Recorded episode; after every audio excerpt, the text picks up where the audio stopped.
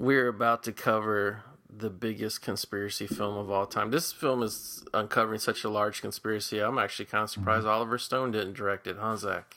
Fucking Oliver Stone. I hear he wanted to, but they fucking basically fucking Big Cum Enterprises. They they snatched Oliver Stone, told him he couldn't make this. He he refused. He wanted to make this movie, so they basically killed him and uh, created a fake Oliver Stone in a lab to throw us all off, so we didn't know. Yeah, this movie is definitely an enigma wrapped inside a mystery of a shell of a conspiracy.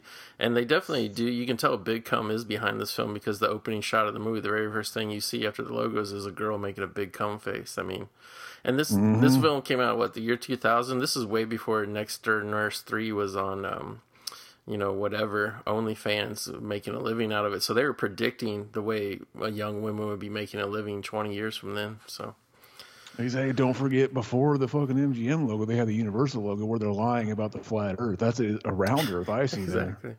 I don't know. I have it paused on the Universal logo, and it's a circle, but it, it doesn't like this is a weird because version of the logo because you remember how the, how the other ones like from the '90s would kind of show it from the side and it would swoop around the the planet mm-hmm. and you could mm-hmm. see it was around. This is like a ball that's just flat. Maybe this is uncovering flat Earth. I don't know. Maybe. Maybe, maybe they're just taunting that... you because because they they perpetuated the round ball uh, Earth theory for so long. Now they're just confronting you right in the face with it. So exactly, they're taunting us.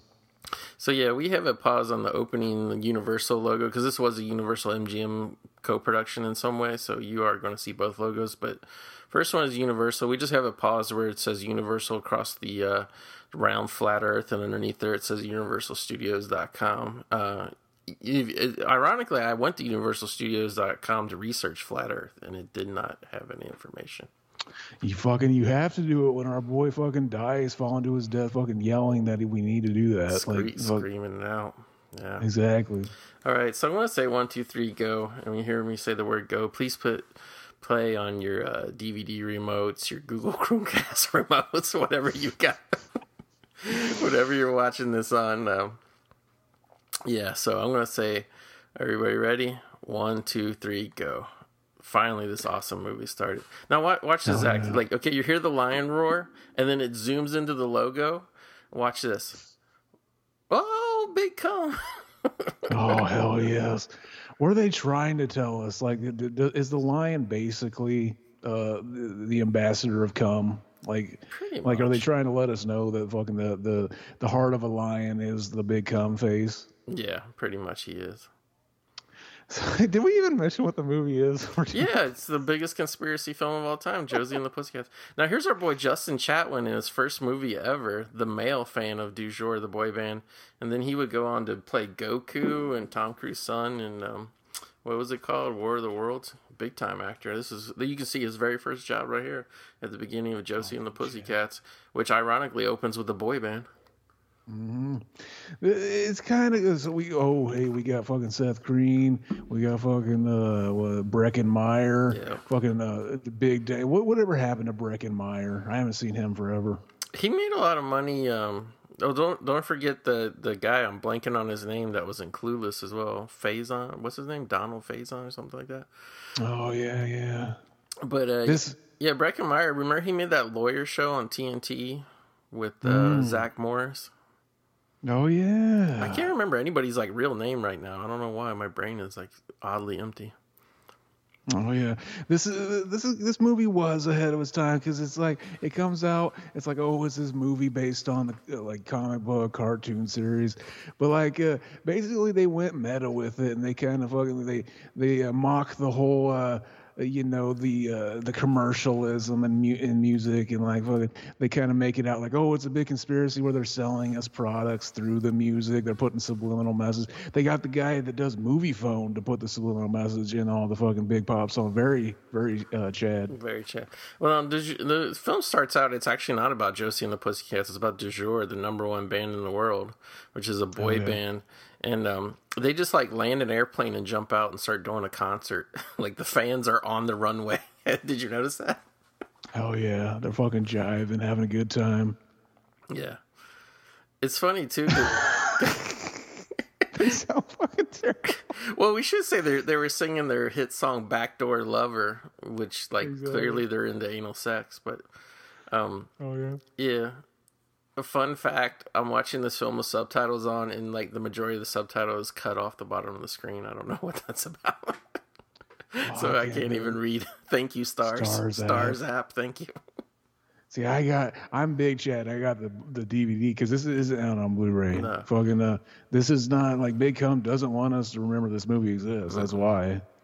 Well, it's because after a certain while, you know, people started catching on to the actual subliminal messages of this movie, telling you how you know big come. Now here, Du Jour, like their whole inside of their plane is sponsored by Target, Mm-hmm. and like they're arguing over who's who's got their face on big enough on the Coke cans. Exactly. There's just all kinds of products around, like fucking Uh, very commercial, like bounce. Why there's fucking laundry detergent sitting on the wall there? Why they need laundry detergent or whatever that is on the fucking plane? It's not sitting on the wall, Zach. It's glued to the wall. Exactly. It's fucking just displayed there like it's a store front, baby. in this movie they don't like work the product placement in like oh somebody's doing their laundry here's some bounce no they just glue it to the wall and you look at it Exactly. They're fucking. It's it's five head shit. They're like fucking. That. Why are they just trying to sell me product? It's fucking meta, baby. It knows. It knows. because they're trying to get you to think get you to research flat earth And, and this scene right here, they're basically uh, right here. Uh, this is kind of the, what starts the whole lead up to uh, Josie and the Pussycats. It's basically these dumb boy band uh, guys basically figure out like they're they they're, they're in. They're, they're noticing like hey we were listening to uh the mix of our new song and we heard something weird. So basically they're hearing the subliminal stuff and they they pointed out to the guy who's you know their manager. And uh, he's like fucking he does the whole south park meme. He's like oh shit there's a turd in the punch bowl. They know too much. So he goes up to the guy in the cockpit and he's like they know too much. And they just fucking jump out and uh, they let him uh, stay up there and die baby. And basically they they point out like oh isn't it weird that fucking so many big bands die and, plane crashes? And fucking very chat like it- it's basically yeah like oh it, they they found out too much. And fucking uh, cum they jumped out and fucking let him die baby very Chad. well a lot of people don't know that this opening sequence is actually the inspiration for the beginning of uh, mission impossible 2 where the guy uh, you know meets the guy on the airplane and it's in the mid-flight and he just jumps out the side while the plane crashes I heard there was somebody, one of the writers of Mission Impossible 2 were on the set of this movie and they actually met Fred Durst later in the movie. Uh, it looks like a cardboard cutout, uh, that scene where they're at Total Request Live, but that was the real Fred Durst. They were just pretending. They they put makeup on all the actors. Now, we'll talk about that when it comes up, though. Like, yeah, this is where he's like, oh shit, we, we noticed some weird shit in our music. Well, take a listen to this. Yeah, when they were at Total Request Live, they didn't realize that Fred Durst actually just hung out there like all the time. Fred Durst, what a fucking king. He is a king, and he What would a- he would go on to film uh, the best movie of the 2010s with our, uh, or maybe it was the 2020s actually. I can't remember what year it came out, but that one with Travolta. I think 2019, fucking The Fanatic. Yeah, the 20 the 20 teens. Had John Travolta and the fucking American Treasure of fucking Devon Sawa, the guy who played Stan in the fucking Eminem music video. Yeah, he actually makes a lot of movies with uh, John Travolta. I've I've seen some other ones he's in with them. Big Chad, Big Chad. See, look now they're fucking jumping out of that airplane. They're gonna let these boy band fuckers just die. And fucking imagine doing that to Seth Green. Fucking Seth Green. Yeah. He was in uh, fucking Idle Hand. That's a great film. he was, and this monkey is amazing. That he he has a pet monkey. It's a little tiny. It's not even like a regular circus monkey. It's just like a tiny fruit tree monkey. Yeah, there's just a monkey there for no reason that they're hanging out with. You think that's the same monkey that was in that random scene in American Pie when it's just hanging out with Blink 182? Remember when Blink 182 just showed up in American Pie for no reason? Actually, I do. I don't know if it was that monkey or not. I th- I thought for sure I recognized him from that uh, scene in Cannibal Holocaust. Oh, hell yeah. oh, look who we got. Basically, the real name of this movie could have been just Stacy's because it's just three Stacy's. Basically, fucking three Stacy's, b- b- big cum, big cum, and then uh, basically, yeah, they brought it up to date. The, the fucking, you know, it's not, you know, it's not the, the cartoon we grew up with. Josie and the Pussycat. Now they're like a pop punk band, fucking, which was very popular at the time this came out. And like, uh, fucking, uh, it, it kind of stayed somewhat popular. It never really went away. But like, yeah, I, I think uh, the little the songs in here are pretty catchy. They're okay. They're not terrible. I heard the original uh, title for this film was Two and a Half Stacy's. But they, Who was the half? But then the, uh, the drummer. Probably. But but then they actually secured the rights, so it went from being a Josie and Pussycats knockoff to being an actual Josie and Pussycats film.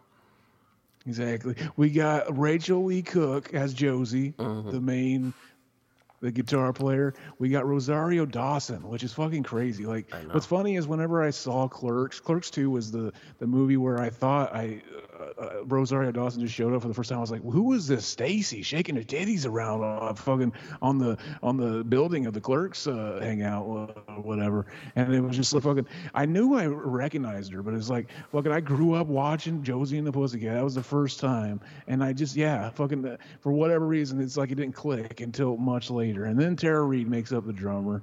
And she's like the uh, the the big uh, airhead, Yeah. blonde kind of character. Very Shad, very Stacy. She hangs out on the street corner holding a sign that says "Honk if you love pussy." Exactly. He, the guy stopped, but then uh, the thing, like the, the telephone pole was obstructing the sign that said "honk if you love pussy cats," but he thought it was just that pussy. That's fucking dumb. He just cummed while he was driving, and that made him crash.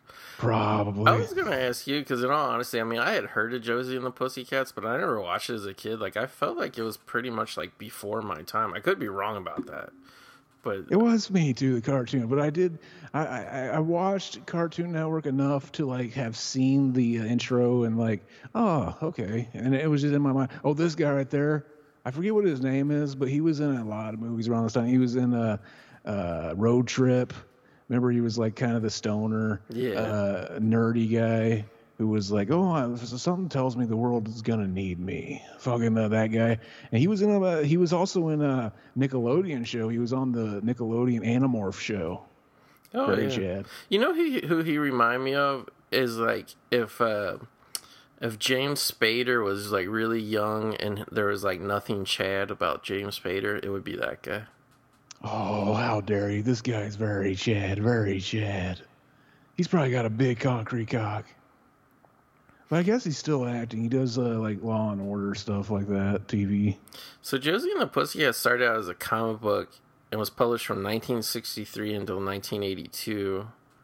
Oh yeah. and then they adapted it into a um, Saturday morning cartoon. It says in 1970. I'm not sure how long that ran, but uh, yeah, this was a little bit before my time. Some reason I just never caught the um, the the reruns of it. So yeah, Yeah. See, Josie has a shirt that says Sid on it. yeah. It says Sid. Big Stacy. Big Stacy. Well, they introduced some fake Stacys here too that always show up and make fun of them. You, you, I just realized who that one on the left is. Did you notice that? Look, when it shows them again. Oh, it might not show her. She's like gone now. If that was uh, Katharine Isabelle right Yeah, there. I Hell can yeah. tell. Yeah, she has her big Canadian eyes in this. One one thing that I didn't think about, like I didn't remember or whatever, I just didn't know, you know, until I rewatched this. Like I didn't put two and two together or understand that um, Josie and the Pussycats, like they live in the same town as Archie. Riverdale, exactly. And uh, I got some fun facts about Archie comic book. Apparently, they were not on board with kind of the adult humor in this movie. They were a little, uh, basically, uh, this movie uh, back when it came out, they really had a hard time kind of. Appeasing uh, the Archie comic books guys because like they actually did release a uh, gimped version of this movie. The the theatrical version was PG thirteen. They put out a more family friendly PG version on DVD also that took out a bunch of the, the. Isn't that so weird to think about? Because it's like Yeah, now it's like since uh you know the new comic book it's like oh we want dark we want fucking adult but like yeah they could have been like ahead of their game if they would have been on board because uh, apparently when this was coming out they were really disappointed they were like they actually encouraged people not to go watch it or something shake it up shake it down big stacy yeah. Like that first scene where they showed them, other than the opening credits, which was like a music montage, but that first scene, like they're playing this awesome, like playing good songs in this bowling alley, and just nobody's watching. Like if that was in my local town, like three young Stacys were in a rock band that actually sounded halfway decent. I mean, even if they sounded like shit, I would go to the bowling alley just to see them. I mean, I fucking uh, Rachael Leigh Cook. She was in. Uh, I remember the first time I ever heard her. She was in uh, the she's all that. And that was one of those like fucking throwaway kind of teen comedies where it's like oh the nerdy girl who i bet i can make her the prom queen. And then it's like oh that girl? Ew. And it's like they just put like glasses on her made her hair kind of back like ratted her hair up a little bit put it in a ponytail made her uh, put overalls on her and she's supposed to be ugly in hollywood eyes Yeah, I was, I was gonna say like from the first moment I ever saw her, I thought she was like really good looking, and then like every movie I saw her, and they're like, "Oh, she's so gross, right?" Just like what? fucking hollywood Yeah, Uh, imagine like what that did to fucking kids that really thought like I am an ugly person. Like fucking this is what Hollywood thinks is ugly. Like what about me? I know. Yeah, I, I have some trivia about uh, Rachael Leigh Cook, a movie she did that I, I actually have heard of, but I never seen. But now I want to see after seeing this again, and I'll, I'll bring it up when uh, another Stacy shows up uh, later in the movie. But like, yeah, Rachael Leigh Cook, I'm looking at her filmography. Like, she did a bunch of um, uh, like kids movies, like Babysitter's Club, Tom and Huck, Carpool, and then she did like a lot of smaller uh, parts. Like, remember how like Danielle Harris was like the star of Halloween, but then when you saw her in any other movie, she was just like a background girl that barely had two lines. Like, it seems like that's who Rachael Leigh Cook was until she's all that, and then like in the course of like pretty much two years, maybe she made she had come out. She's all that. Get Carter and Antitrust and Josie and the Pussycats and a couple other ones, but it's like it's weird because like I remember her being in like a bunch of stuff that like I went to the theater and saw or whatever back in the day. But when I looked at it, I was like, oh shit, she had like a 25 year career, but all her big stuff came out in like two years. Yeah, like uh, the last apparently they were trying to get her involved in the new He's All That Netflix Yeah. movie that that just dropped. So I might watch it just to see. Like, oh, okay, fucking kind of a blast in the past. I remember, I don't remember liking She's All That, but I remember thinking, like, Yeah. holy shit, the chicken that is very Stacy, very Stacy. yeah, she was the So- only reason like why I rented it or whatever. Did you ever see that movie she was in Antitrust with uh, Ryan Phillippe and Tim Robbins? I've heard the title. It's actually a pretty good movie. I actually rewatched it. You know, like I rented it when it came out, and I rewatched it on cable about a year ago. And uh, I have to say, like, because she, she plays like um, like a computer hacker type girl, and she has like the the kind of like I don't know what you would call it, kind of edgy styled hair and stuff. And she's like the love interest for Ryan Phillippe, kind of.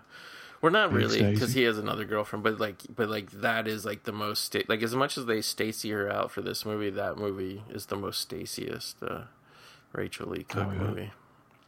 This guy's name is uh, Paulo Costanzo. Yeah. That's a fucking. Uh, imagine having such a big fucking concrete cock that your name rhymes like that. Yeah, He's got a Chad jawline too. Fucking, I, I don't know why this guy isn't in more. Big Cum must have fucking just like uh, snow, like you know, blackball this guy. He must have like tried to come out and tell their secrets. I always thought this thing was funny, where she tries to like, basically. So oh, oh, first off, right here, she goes, "Your flies are done." She goes, "You know, you suck."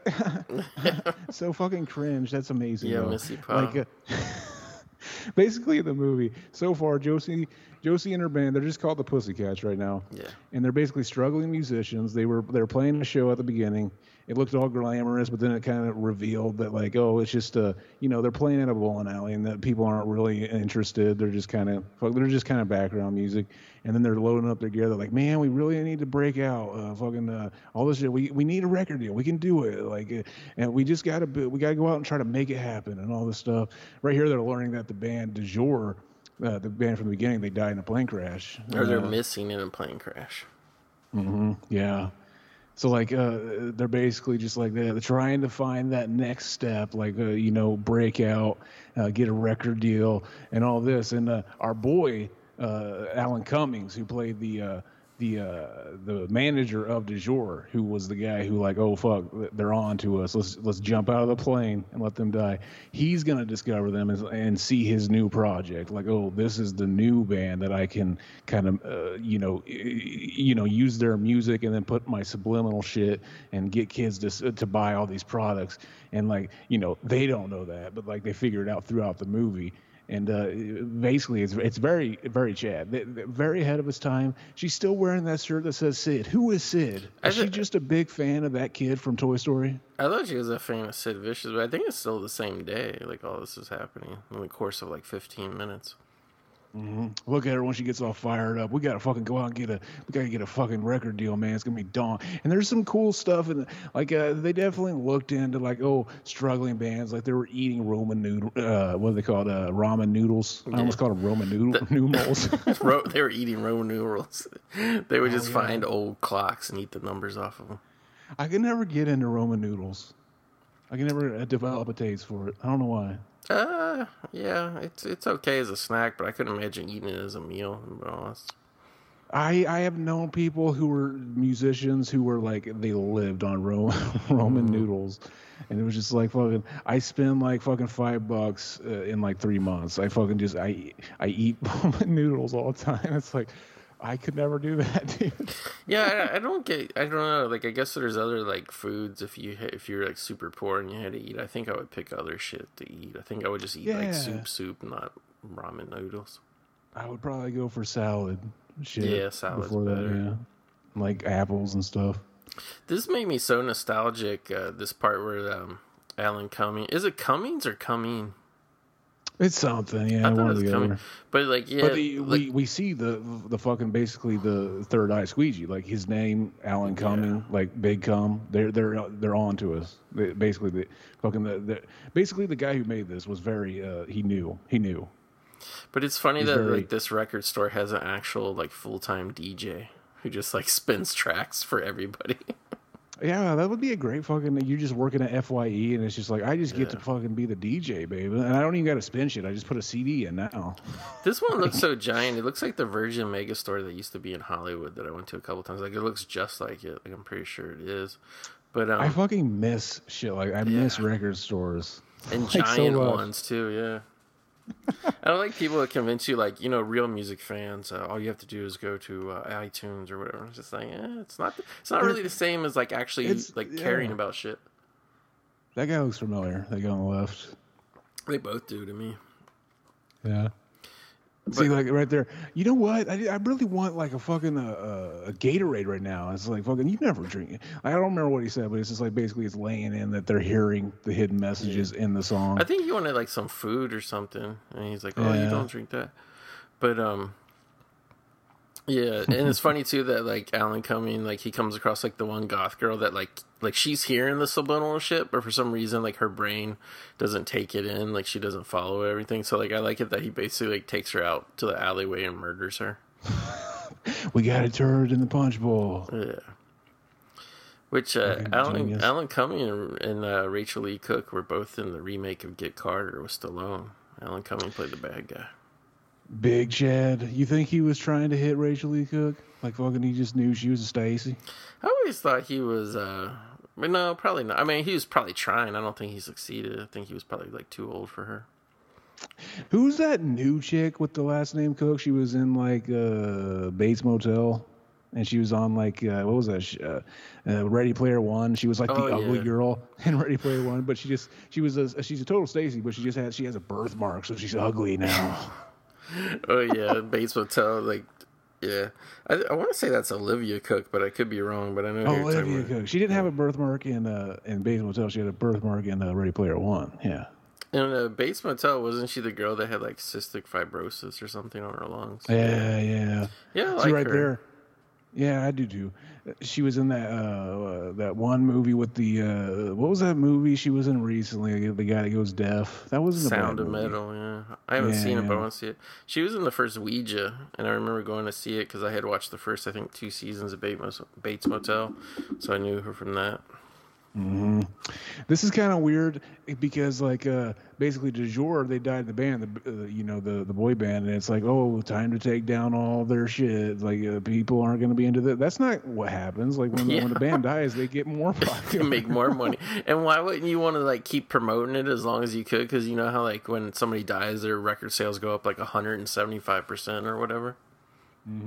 Right here, we got the struggling musicians. They're crossing the street, and Alan Cummings is uh, he almost just hit them, and we get this fucking dank ass.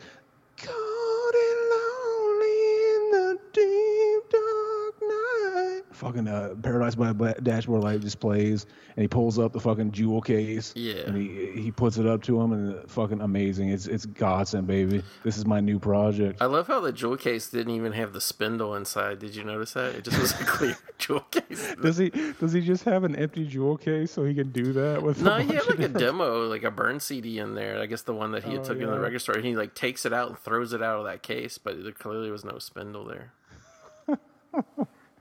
I used to do. I was, uh, you know, like kind of. Here's. I always make fun of uh, Aaron on fucking. Uh, I, I thought of a new nickname for Aaron. Like I'm gonna start calling him Q Aaron. Like yeah, he's, he's hardly been on the show. Why don't you uh, describe or tell everybody who he is? Uh, my boy that I do BTM podcast with, fucking right. on the Revival House Network, and I was, yeah, I was thinking like, uh, I make fun of him for being like a big mark for like uh, when he's collecting Blu-rays and shit. He always wants to make sure he gets the the version that comes with the slipcase, and I, I I make fun of him because he he tells stories about how like, oh, I actually went into a store and I bought a version of a, I bought the movie that had a slipcase, and then I brought it back and tried to return it with the receipt, and then shit like that. And I'm like, that's so fucking lame, bro. But you know what I I used to do and I still do? If I get a CD and like fucking like uh, the something about the uh, the jewel case it breaks or something, but it's a CD I really like, I'll take the fucking uh, I'll take the inserts out of another CD and put it in and like change it with the one You like like swap more. the case for one that's not broken or whatever. Yeah. Wow. It's it's the same shit, but I make fun of him for it. You make fun of. Yeah, I actually did that one time with the slipcover thing because like I didn't realize that like you could possibly get Vestron video ones that like didn't have the slipcover. So I ordered one, and it didn't come with it. and I returned it because like that's the that's literally the only like line of slipcovers that like if, like. Well, the very first Scream Factory one I ever bought, I think, was Halloween 2. It didn't come with a slipcover, and I knew it, and I didn't care. But yeah, those Vestron ones, like, I get pissed about that. That, that Lionsgate or whoever just cheaps out and won't make more slipcovers because the slipcover is the only like thing on the packaging that tells you it's from the Vestron line. You know what I mean? So it's like, what's the point of fucking collecting the Vestron line if, line if the case doesn't even say Vestron on it? You know what I mean? Fucking, uh, what an overlook on their part, yeah. If they just would have printed the, the same little Vestron banner onto like you know the regular like thing that goes in the, the whatever jewel case, whatever, I would be fine. I'm like, oh, you know, I don't care about the slipcover, but yeah, it's kind of bullshit. right here, the big cum king himself, Alan Cummings, is fucking. He basically uh, laid it on them like, "I want to sign you guys right now," and they're fucking. They're debating like, should we just sign a contract without reading it, having a lawyer look at it, like. But they're just so. Uh, this is true to real life, like bands. Like uh, that's the thing. Like record companies can very well, easily take advantage of bands and get, sign a fucking contract where it's like, oh, you're gonna put out, we're gonna have you put out like two records a fucking out a year, or fucking uh, But it- like that. you know, everybody's like, "Oh, you sign bad record contracts and stuff," but it's like, even if you sign a regular record contract, you're kind of fucked because the way they do it is like, is like you don't get any money until you turn a profit. So like they just fuck like fuck you because like they they're just trying to hit big with everything. So it's like. Like, like, like, let's say if you made a movie, Zach, if you made a two million dollar movie, right? You wouldn't spend a hundred million dollars promoting it, right? But these fuckers mm-hmm. make a CD that like all in, and a, a record company will make an album that like all in maybe cost two, three hundred grand to produce, and they'll spend twenty million promoting it. And it's like, well, you're never going to make a profit for the band if like you're starting twenty million in the hole. You know what I mean? Mm-hmm, yeah. And I've heard like uh, a bunch of record, a, a bunch of bands I like. Uh, like uh, I found out uh, like, oh, they only make money like the first week that the album's on sale. Like once it's Yeah. like you know a years old, like it's Yeah. just all profit for the fucking uh, record, company. company. which is weird. Yeah. Yeah, I knew some friends of a friends I used to go uh, see, and uh, they uh, they they had been on a record label. They released one album on a record label, and they were on tour, right? And like in the middle of like playing a show or whatever, their tour bus got like actually stolen. So instead of just like uh, having insurance for it, the record company was like, "Oh no, like you you owe us like all like whatever the tour bus costs. Like I don't know what it costs, probably costs hundreds of thousands, but they're like, "Oh yeah, you owe us for that tour bus." So like they to their their you know their cut of the whatever and i mean their cd didn't never really sold either but it's like it's like how unfair is that like who doesn't have insurance you know what i mean Yeah, like uh, basically they make the joke here, like, isn't it weird? Wink, wink. How so many big bands have died in the plane crash? But the like when you think about it, it's like you're more like if you travel a lot, then like you're you're likely to at some point like Statistically. if you're actually if you're traveling in a van in a van, you're more likely to like die. Uh, tr- you know, touring because you're more likely to get in a wreck if you're driving than if you're in the air. Like it's just more common. So like yeah, like it makes sense when you think about. It. But like yeah, it's like, and, and knowing that, knowing that like human error is like because it's not just you're relying on the band to not make a mistake. You're relying on all the other people on the road too, and just to not cover them whenever they like get in a wreck is really weird to think about. Yeah. So it's kind of weird because it's like I always thought uh, Rosario Dawson was like a giant. Like I thought she was like a really tall, like you know, woman, whatever, like over six foot. Because like every time she's in a movie, she's always way taller than everybody else. I looked it up; she's only five foot seven. Stacy. And if you if you watch like that shot where they all had to walk in together, like it's so obvious that they have Rosario Dawson and is like close to bare feet as possible, and everybody else has fucking giant heels on to try and match the height. Dog. Nah, nah, nah, nah. See, every time they're doing these little, uh, these, uh, what are they called? Montages. We, they're basically, the montages are cleverly edited to look like videos for the band, Josie Right. and the Pussycats, which was clever. So uh, apparently, the all the actors had to go to like band camp to kind of learn how to. Like, like it, it was set up to like, oh yeah, you're gonna take a couple months of band camp. We're gonna show you how to play the, the songs. If you don't learn how to play the song, like the the overall goal was to have them play the songs and sing the songs on the soundtrack. Yeah. But apparently they didn't get that fluid fast enough, so they had uh, they brought in another uh, studio musicians to do the songs, and they're just kind of miming it as they're Yeah. playing. They got But look at that, look at that, very Stacy. very Stacy movie star they went moment. through they went through this big like montage of them trying to find the look for Josie and they basically they tried all these different styles and then they end up settling for the same hairstyle she had at the beginning very Stacy Exactly. and now they're seeing see this is a big part in the movie they're laying in uh, they're seeing their billboard on uh, Times Square for the first time and they're like wait you put Josie in the Pussycats we're just called the Pussycats and he's like no uh, uh, you know we we did uh, analytics we found out that uh, bands with and in the title uh, always sell better and uh, they seem like they're they're not stupid. They know. They're like, what about the Rolling Stones? What about the Beatles? He's like, uh, and it's just like, uh, it's just like uh, he's. They're slowly bringing it in, and it's bringing in like the conflict within the band. It's like, wait, if you if you put Josie in the Pussycats, it's going to imply that Josie is the songwriter, and we're just kind of a band for hire, and like, so Rosario Dawson's character arc is like. She she gets really worried that like this is gonna go to Josie's head, and later on in the movie, whenever fucking Alan Cummings and all these people, they because their overall goal is to like basically get rid of the other guys because Josie is the one we want. Like so, fucking, uh, they're giving her, you know, her mixes of the songs, and it says, you know, the the other two don't even matter. Fuck them. Like you're the one. If if, if they did equal work, why is it not called, you know, Valerie and the Pussycats? Fucking. So like, yeah, uh, throughout the movie, Josie, very Stacy, becomes kind of a bee. She she becomes kind of a bitch. She's It's not her. shitting. It's, yeah, it's not her fault though, because she gets brainwashed by the the thing they make her listen to, right? But I gotta say, when she becomes a bitch, she's very Stacy. She's still very Stacy. Oh, we Stacy. Oh, look at them. Look at that. Look at our, our girl, Rosario Dawson, with the big, uh, boobalicious. Uh, Oh, it's uh, insane. amazing. It's oh, look it's at that. insane. It's it's beyond insane. And like like yeah, just like I can't believe that Hollywood never figured out a way to make her a bigger star than she is. But she, Exactly. you know, not not to uh, just mindlessly agree with Alan Cumming, who plays the representative of Big Cum in this film.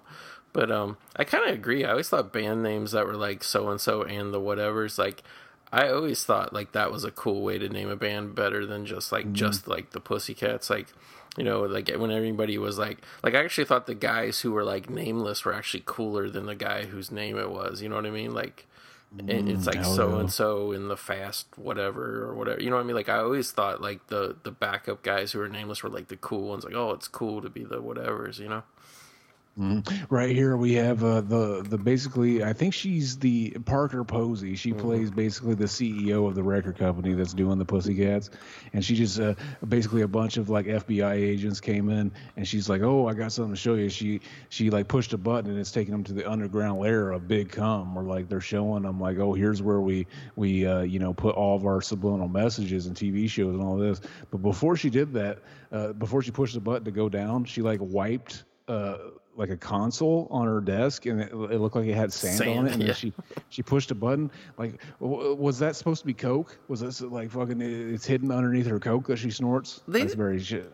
Yeah, they didn't show it real good, but like, here's this girl was in House of the Dead, but uh, they don't show it real good. But I think it was supposed to be one of those little. Uh, I think it's Japanese. I could be wrong, but there's like some kind of um, Asian culture thing of like you sit there with a little box of sand and like you have a comb and like you rearrange it like and you, like you mm. put little grooves in it. You're supposed to. It's supposed to kind of like a bonsai tree. How you sit there and slowly trim oh, it. Oh, like like a relaxing thing, like one yeah. of those uh, and usually fidget spinner thing. Yeah, of. and usually it has like it's like an ancient thing though, and it usually has little rocks in it, and then you have like a thing that looks like a tiny rake, and like you move it around, and you you make like patterns and waves in the sand. I thought that's what it was supposed to be, but you you know what's like orgasmic? Like this is big cum energy. I'm basically I'm letting the big cum secrets out like get stoned and fucking watch one of those ASMR like uh, or, or, like you just get stoned, lay in your bed, listen to music, and then watch like fucking one of the, you you know those oddly satisfying uh, compilations on YouTube. Mm. It's it, it, like just fucking zone out watching those. It's big comp personified or the visual ASMR where they're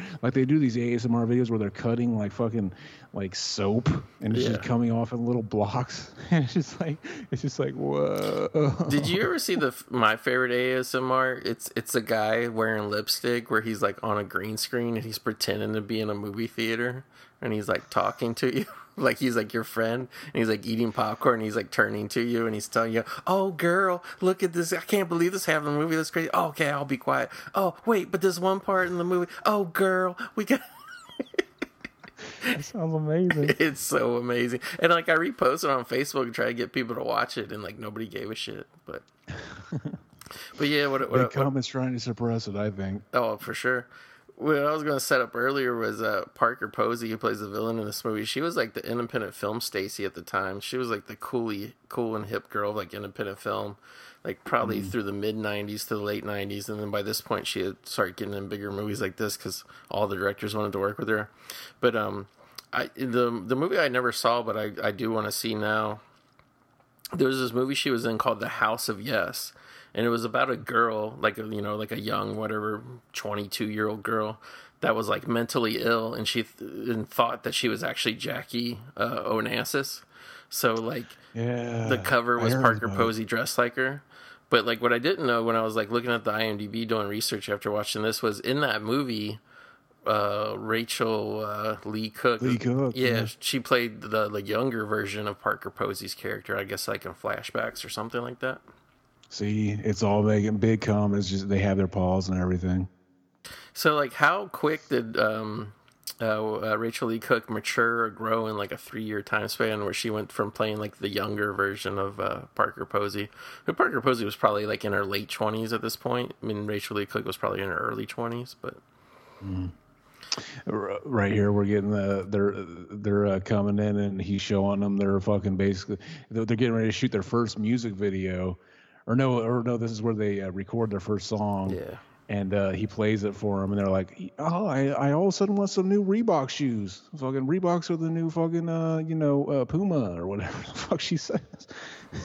yeah. Just laying on that, like, yeah, they're fucking, they're putting these subliminal messages that just make them want to buy products. Should we talk about that? Um, they made Tara Reid autistic in this film.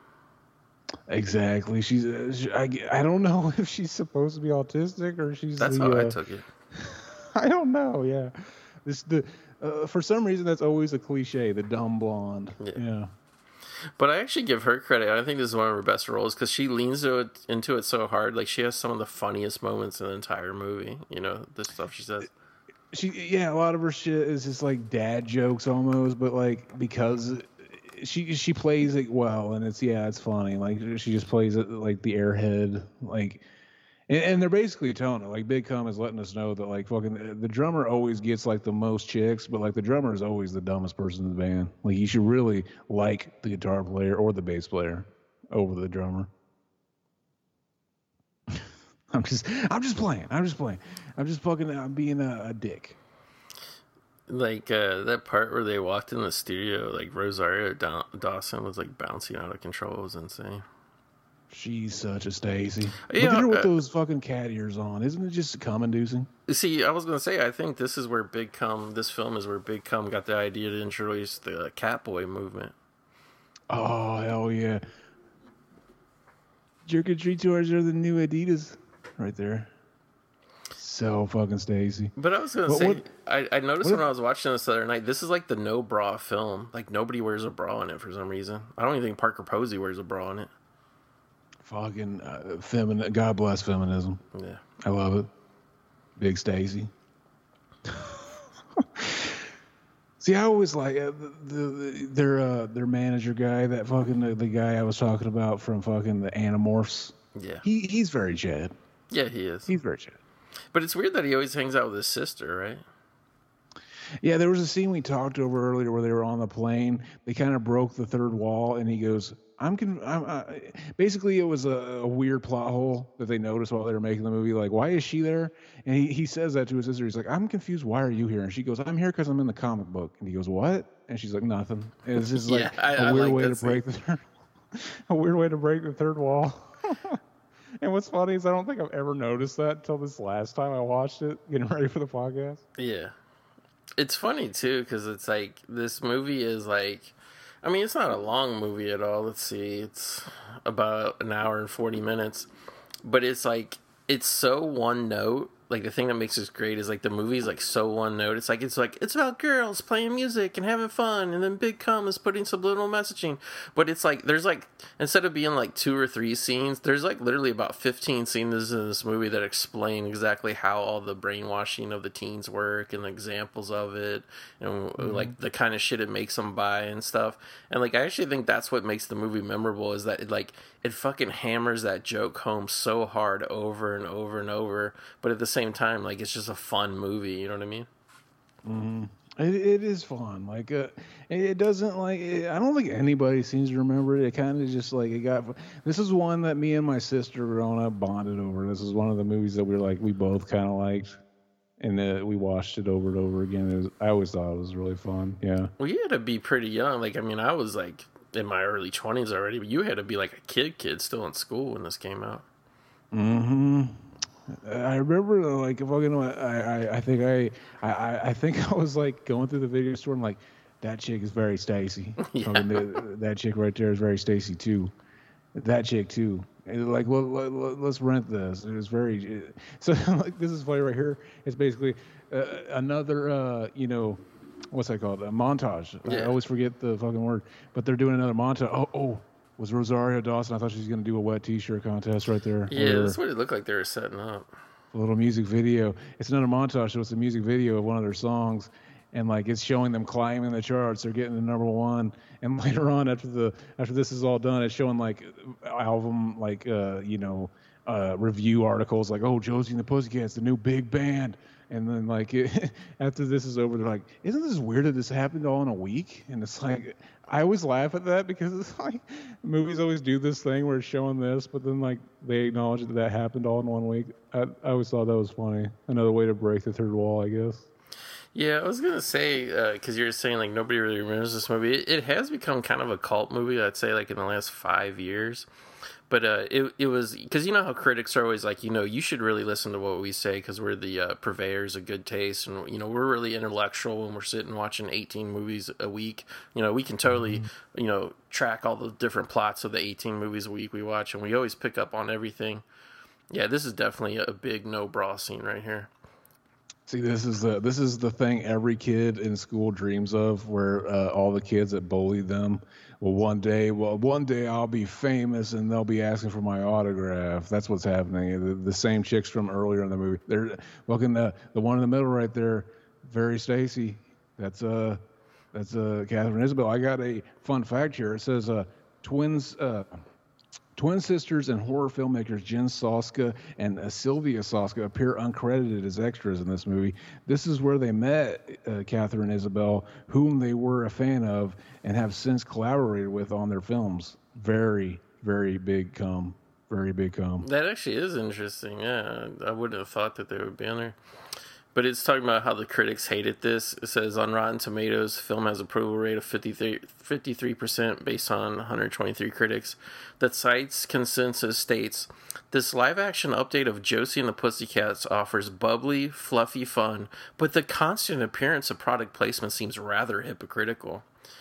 And in our, in our boy uh, Big Dick Roger Ebert, uh, he gave the film one and a half star out of four commenting that Josie and the Pussycats are not dumber than the Spice Girls, but they're as dumb as the Spice Girls, which is dumb enough. Which were the Spice Girls dumb? I thought they were pretty smart. I think they all were fucking millionaires, but I mean, I don't know. you know, Roger Ebert when he was sitting there, you know, watching his 18th film from the week, uh, it just I don't know. Like like like like they missed the whole point. There's too yes. much product placement in it. What the fuck? It, it's like I almost think there's not enough. Like I mean, it's literally wall, like literally wall to wall. Every wall in this movie, every airplane, every like place they go to their apartments here or hotels or whatever it's supposed to be. It's just like all their different apartments or, or hotel rooms are themed with a like like Rachael Leigh Cook lives in like a Revlon one, like Tara Reid lives in a McDonald's themed room. Mm. It's just like I don't know, like I like to me this is way better than like bullshit like in James Bond movies where they do close ups of James Bond's gadget phone, which happens to also be a Sony Ericsson phone. Oh, it's so tasteful the product placement. It's like it's like when you watch basketball games now and the guys have like a little tiny uh, badge on their jersey that says this or that. It's like no, if you're gonna be a fucking whore and wear a product placement like and shove it in everybody's face, like go over the top with it. And like the, what's funny about Josie and the Pussycats, the you know Rotten Tomatoes, whatever, saying like, oh, it seems rather hypocritical, is like you're so fucking stupid that like there's so much product placement in this movie. There's no way they could have got paid for all of it. And some of it they make the products look so cheap. Like like what was the cell phone company they had glued to their airplane? It was like cheap plastic mock-ups of phones glued to the wall. Like it's so obvious it's a fucking joke. Mm-hmm. See, I always thought this was like this is a clever way to like kind of adapt a comic book for a movie and still have a message. You know what I mean? Like still kind of, you know, sat satire, uh, satirizing, however you say it, uh, you know, pop music and stuff like that. I don't know why. Yeah, like to me, this is one of those. It's like everybody has those movies that it's just like, oh, it's dumb fun. It's like yeah. it doesn't you know, it's not like uh, it's hard to follow or anything. It's just like put it on and just kind of like zone out and like have fun. Uh, to me, this was one of those movies. And I, I think now maybe age probably, uh, maybe it will get kind of a, a bigger uh, cult following and stuff because I, I think age probably will do good for this movie because it's like, oh, they were kind of pointing out, you know, stuff that fucking like, you know, totally true. Hell yeah. Yeah, like um it was saying here too that you know in recent years this cult status they re-released the soundtrack on vinyl that was like a big deal there was like some kind of reunion panel like all this shit but like like i don't know like i i think even though it was very like like it, it's kind of hard to make a satire film and release it at the time that everybody's big coming over the thing that they're making fun of like this is right smack dab in the era of the boy band era where everybody was like you know, people weren't dumb. They knew like a lot of stuff that was being sold around that time, you know, like was all about image and, and emptiness, you know what I mean? And like they were mm-hmm. all into it. So it's hard to like kind of rub people's noses in it. And what's funny is like a lot of the shit, especially with the product shit and the whoring out, like this film is like so far ahead of its time because like how they're like sitting there in the middle of product placement in the middle of every scene. That's kind of how shit is now when you watch movies and TV shows. You know what I mean? Mm-hmm. I always like the scene right here. There, uh, this is back to uh, uh, Rosario Dawson's character arc, and she's watching a, an episode of Behind the Music, which I don't even know if that's a thing anymore. But I used to love watching that show, yeah. like on VH1, and like uh, basically it's talking about like it, it's a fictionalized. It looks like basically the Village People, but it's talking about like oh yeah, me and my buddy, uh, uh you know, uh, like uh, we we used to. He he would always say like, you know, the band comes first, and then like, and basically the same shit uh, Josie is saying to them, and like, oh, I wish I would have gotten that writing. It's basically like, basically it's setting up like this is always the story we hear on those like stuff like that, like when the band falls apart and it's like it's happening and she realizes it but she's just kind of going along with it uh, reluctantly yeah, I was going to ask you because uh, that's. I mean, it's before my time, but it's definitely before your time. Did you know who they were talking about on that behind the music? Was that a real band? Yeah, it was. It, it, in real life, it was Captain and Tennille, which was just like um, this guy that played piano and this lady that sang, and they had this like corny song "Love Will Keep Us Together" that's like been around forever. And it's like mm-hmm. the joke that they put in in this movie is like that there was a third guy in the band. of like this famous duo musical duo. You know what I mean? So it was pretty funny. I guess I just I just figured it was a fake band yeah. because it almost looks like an SNL skit. Oh, it's compared to the rest of the movie, it's insanely like kind of you know clunky and bad. Here comes. That's almost why it's funny though. Yeah, here here comes uh, low T James Spader with his pizza. Oh, oh, the, oh! That's not the guy I was talking yeah, about. I was confused because yeah, okay. I think I think again I think we have a mismatch. But I was like looking at the part of the credits where it was showing this guy. Hmm. It was he. Did he go on to do other movies? Because I don't recognize. He looks so familiar to me, but I don't know. Yeah, I can't think of anything else that he was in. He's basically the friend of Josie who Josie has a thing for. She don't know if he feels the same way. And like, yeah, they're just friends. And then like we find out throughout the movie that he had the same feelings for Josie, and they just they never said it. Fucking that cliche, baby. Yeah, he's in a lot of shit. Actually, he, he's in the Blacklist with James Spader. But uh, now that I see a picture of big him, com, yeah, big, big com. it's like yeah, he's done a lot of stuff, but it seems like he does like background, like he's in all the Bourne movies. But I think he's like just one of the guys in the control center, like you know, whatever, mm, like he behind got the dang computers. soul patch. Yeah, he got dang soul patch. Yeah, look at that. Imagine, oh, can you uh, adjust my uh, my shirt. Uh, can you go by like tie the the back of my shirt? And it's like fucking this this Stacy, just like fucking. He's just fucking. Uh, I I am in awe of him that he's able to do this without just cumming his pants. When we were when we did that episode for two days in the valley, and we are talking about like, oh, like you know, when you do these love scenes, do you uh, get excited? Like, how could you not do that scene right there and not get excited? Exactly. Although it probably wasn't even him. It was probably a stand-in's hands because you know, and it probably wasn't even her back. It was probably just stand-ins. Yeah, that's always weird to think about. Like fucking, like oh, we're just seeing like a one little part. It's like oh, the the actors probably were just like in their trailers of that scene. Fucking yeah. I, there's one story, one funny story I forgot to tell during two days in the valley. You mind if I tell it real quick here? Hell yeah! So like there was during that Q and A that they did with the director and Charlize Theron, and she was saying that because she never like filmed anything, period, like any scene, like ever, and especially not a sex scene where she did with Spader.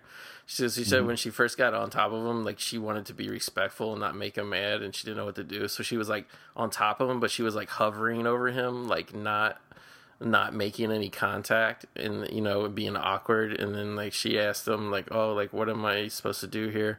And uh and, and james spader said yeah the camera can see that you know that you're not actually like you know making contact with me. So he just grabbed her by the hips and pulled her down and basically impaled her. Amazing.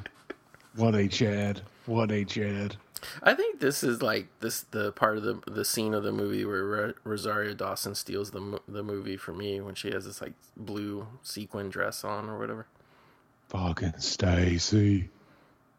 It's, it's, Fucking it's, Stacy. It's definitely a uh, what do you call it like a big mommy moment. Mm-hmm. Fucking. Speaking of big mommy, man, she's going to overdrive. She's she's like uh, I I saw somebody was uh, releasing some of her photos that they paid for, and uh, there was some cat ear action crawling on the floor for, with her too. That's kind of her gimmick, I guess, with a collar around her neck.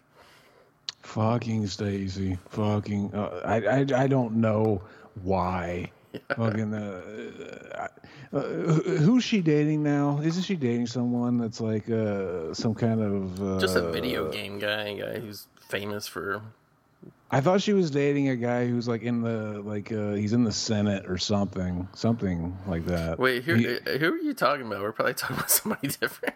wasn't she dating that Cory Booker guy who was like Oh, uh, Rosario Dawson. Yeah, yeah. I, I was talking. I was talking about uh, uh, my homegirl from Instagram. oh But but yeah, Rosario Dawson is uh is with Cory Booker. She says she's in love, and she had to come out. Like she had to undo her coming out, where she made it. She made a post uh, celebrating gay pride with a woman saying, "Oh, it's it's so good to come out with you," and then she had to come out and say, "Well, that's actually not true. I'm not really a lesbian." So fucking uh that just completely like uh when I first saw the first part I was like fucking my soul was crushed but then like she said she wasn't a lesbian and then uh, there was hope there was hope I love this part too. Like like Parker Posey's hilarious in this, where like she's like, "Oh, eat this junk food with me," and nobody really wants to eat it, and then she's like, "I'll eat one chip," but then she doesn't eat it. She's like, "Oh." I always uh, I always say that line where she goes, "Okay, girls, let's gossip." yeah. it's- it's- I say that whenever I'm with a bunch of people. Okay, girls, let's gossip.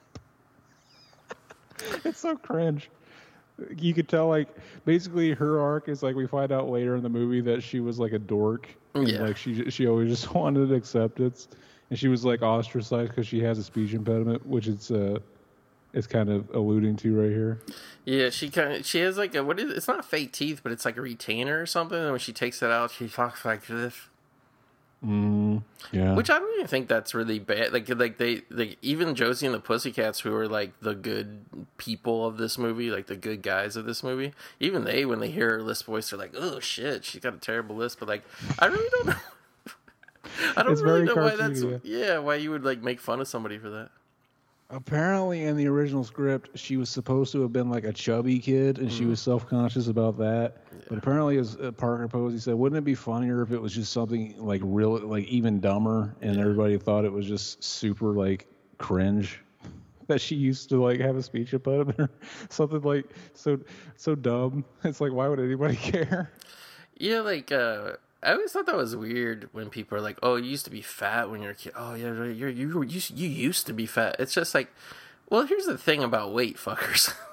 is people who are skinny now can be fat in the future, and people who are fat now can be skinny in the future. So it, do- it doesn't really matter like what happened in the past. You know what I mean? Like it's so so weird. Mm-hmm. Like like I oh. I knew this guy. He was a pretty insecure guy. He's kind of a dick, really. That's why I'm not no longer friends with him but it, but before I like uh, knew him or whatever, he dated some girl that he said was really hot, but that um uh I guess she was chubby when she was like which, I mean come on when you're chubby when you're like seventh grade that doesn't mean anything, but like he dated her like in high school or maybe right after high school, and uh and he said he was always like bothered by the fact that she used to be heavier or whatever and like she had a nickname of Fat Forelli, and he, and he could never stop thinking every time he saw her that you know.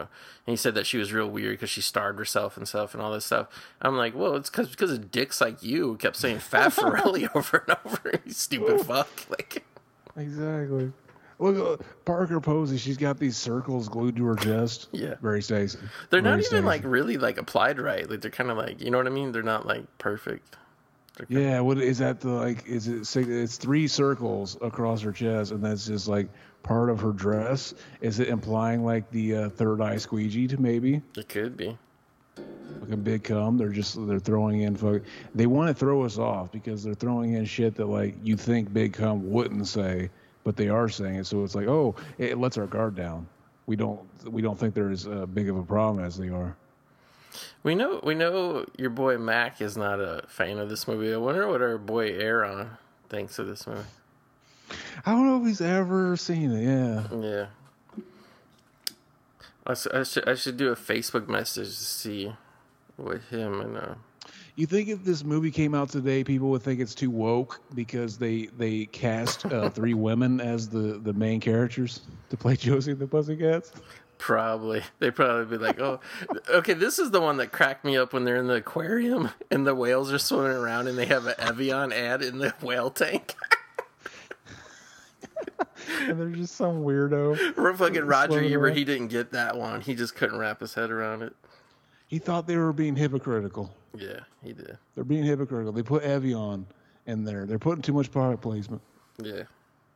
You think those fucking uh, the whales are having a fucking field day swimming around in Evian water?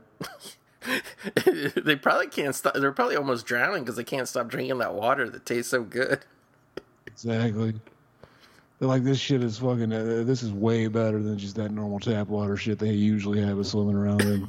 imagine, imagine swimming and drinking tap water. Do you ever wonder about that? Like, like okay, they're underwater, and of course, this is a dumb, dumb guy question. I don't care if it makes me look dumb, but like, do they drink water, or does it just naturally like seep into their mouths when they open their mouth? You know what I'm saying? Like, I don't know. Yeah.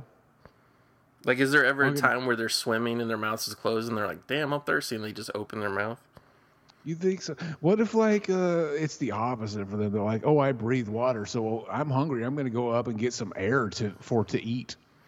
Cause, cause you know how they're always like, uh, you can't drink seawater; it'll make you go crazy or whatever. Like, well, they gotta drink seawater because they can't come out of sea. Like a shark can't come out of seawater, so he's got to be drinking seawater. Is that why they're so mad and crazy and eating people all the time? What, what if like sharks and the whales and all these animals are just coming perpetually, and that's what they have to live on is the cum that's mixed in with the seawater? Probably. I mean, that's why it's like, uh, you ever see it like when a fish or something in the ocean like does like a dookie, it comes out their backside and it's like, uh, it's usually like white and milky. It's like thing shoots out into the water. Like maybe they're they're pooping cum because they eat it all the time.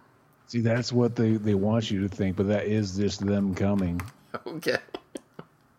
People just say it's shit. If fucking uh, you get shit on by a bird, it's white, it's cum.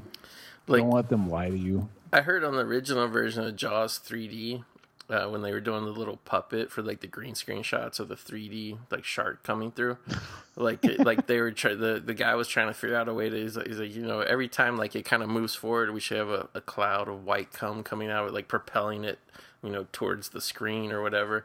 That would be like a you know scientifically accurate depiction of this animal. And they're like no like nobody's gonna want to see that you know? Fucking big cum ruins everything again. they do See right here, this is Alan Cummings. He's this is his ultimate plan. This is the scene where he basically he uh, he sets up uh, not Josie but the the, the two others. Uh, I forget their name, Valerie and uh, basically like Tara Reid and uh, our our our, uh, our girl fucking uh, our, the Stacy of the hours, fucking Rosario Dawson.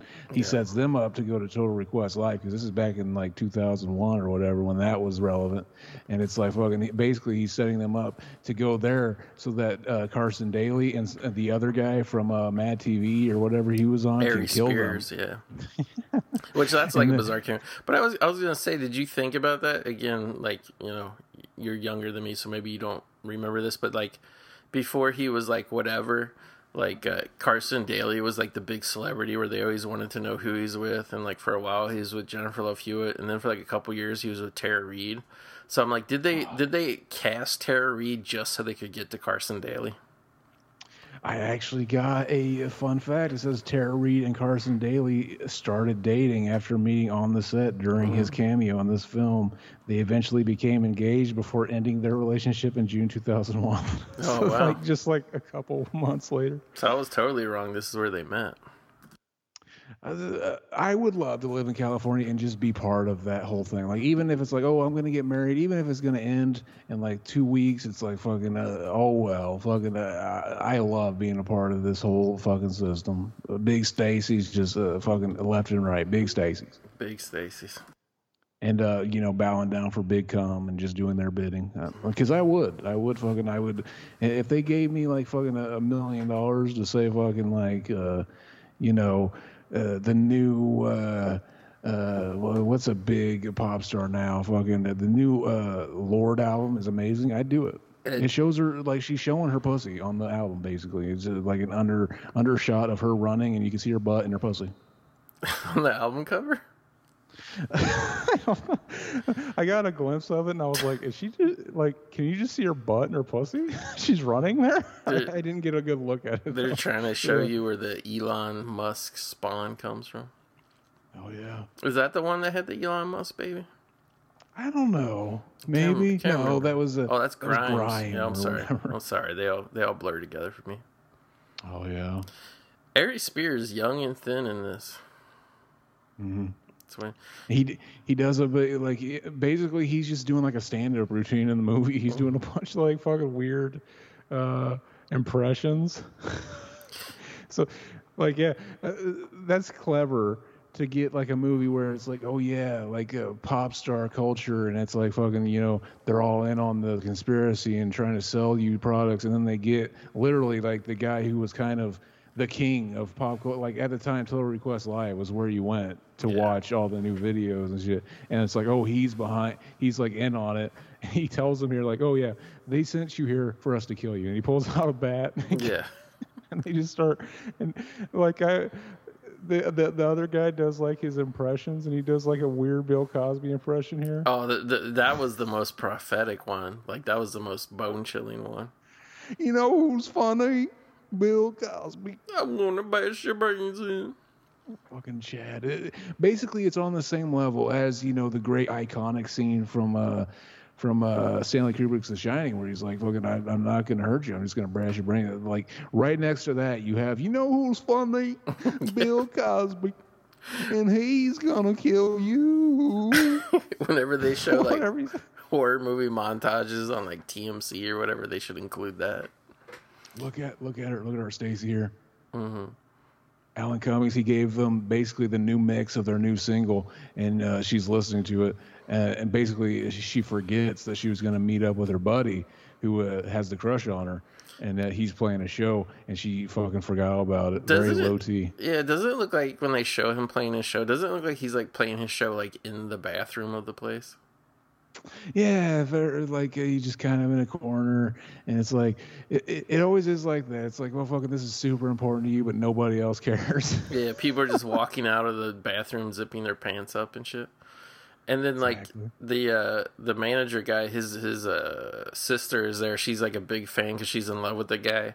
And like you know in this movie, like he can't go anywhere with Josie, and then this other girl is like chasing him. But you know, of course, because it's a movie, he holds out for Josie. In real life, that's not what happens. He would just okay, this girl is like all up on my jack. I'll just whatever go with her. exactly. And she was in the comic book, so that's very Stacy. Yeah. That's the next best thing to Josie, basically. Now, do you think it's racist that they had uh, when they broke up in pairs to try to kill the pussycats with the baseball bats? Um, Carson Daly goes to kill Tara Reid, and then Ari Spears goes to kill Rosario Dawson. It's like, are they? Is, there, That- is there like racism involved where she's not good enough to get killed by a white guy? There's some weird fucking uh, Vince McMahon shit going on here. Here's the line. Gonna kill you. Yeah, after I stick my spoon, spoon in the pudding. That that that was a good effect though, where like he runs into the fake city thing. Like it actually looks like for a second, like that he's gonna like like bust through a window. You know what I mean? This see, like it looks like these are all cardboard cutouts of celebrities sitting in the audience, but these are all really them. They just put some makeup on them, make them look flat and shit. Yeah, you know how like later on they would start like taking regular movies and converting them into 3D. They had to take the footage and convert this into two, like not even 2D, like 0.5D. I was thinking uh, our boy Fred Durst was in the audience and it was showing a Fred Durst cardboard cutout. I might have been confusing that with Zoolander. Oh, okay. Because there's that scene at the end of Zoolander where he's like going to kill the prime minister, the prime minister of Malaysia, and there's like celebrities, and I think one of those is uh, Fred Durst. I Give completely me, mixed it up. give me something to break. Dude. Exactly. Fucking our boy isn't in this movie. Loti. Yeah, I thought it would have been cool if like all of a sudden they revealed that the Pussycats know karate and like they just would have beat the shit out of the guys. Like I don't think that would have been far fetched in this movie at all. You know what I mean? Yeah, they got away. They didn't die, Yeah. and now they're meeting back up with uh, Josie, and like she's completely transformed. She's completely sniffing her own farts now. They completely gotten to her. She's just saying like, oh, like uh, I'm the one that writes all the songs, and she's like, no, we write them together. And he's like, well, then why is it called Josie and the Pussycats? Fucking, uh, but she's very Stacy when she's being a bitch. Yeah, it's, it's just that she listened to that CD that had the subliminal message telling her to dump the Pussycats or whatever. Like she she didn't really get like a big head, so you can forgive her in the end.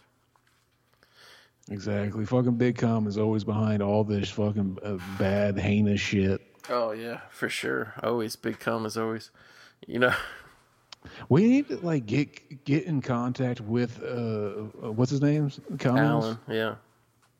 I want to call him Chad, Chad Cummings. Cummings. We could call him that. He is a Chad. Because he, he is the Chad, basically. We should, uh, uh, you know, uh, make him Chad Cummings and fucking make him the leader of Big Cum. Because, uh, like, Big Cum is kind of an organization we're trying to get off the ground. I think we should. Well, we're we're trying to uh, you know expose the conspiracy and influential power that it has, but at the same time, we're willing to join it if we can.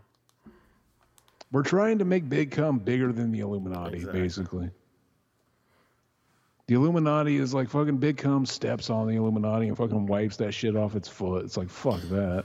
Like, uh, they're Big Cum. You know, it's like a lot of people, you know, they don't approve of the the methods or whatever that the big cum industry, you know, pursues in order to get their mm-hmm. messages out there. But I mean, in order to like really make a strong social statement, you got to be willing to commit. You know, like our boy Evil. I mean, he he jumped off the roof and you know he said what he had to say. And like, you uh, know, if he just would have been down on the street saying that, everybody would just walk right past him, not listen. But the fact that he, you know, he made a strong statement on it. You know, like could you imagine the power it would have if uh, Joe mm-hmm. Biden jumped off the top of the White House screaming research vaccine efficacy? I mean, people would finally do the research oh. and look it up and make up their own mind. You know. If I ever fall to my death, you know that song by Kiss where it's like, "Oh, I gotta laugh because I know I'm about to die." Fucking, if I if I'm falling to my death, I will yell "Research Yeah. Flat Earth" just Oh, for will- the yeah, meme because it would ju- it, that alone would convince so many people, and it would just be funny. If there is an afterlife, I will be laughing. And you know what's ironic is when you're telling people to research it, you're not even really influencing them one way or another. You're just telling them to research it and find out the truth. Exactly. We let the algorithms do the work Exactly. because tw- fucking Facebook or uh, YouTube doesn't give a fuck about your mental No, they health. They will keep telling you that the world is ran by satanic pedophiles out of a pizza shop. Very How did my phone get in airplane mode? That's weird. Fucking big cum strikes Yeah, they did. See right here, it's showing. Uh, she's listening to the new song, which is a ballad song.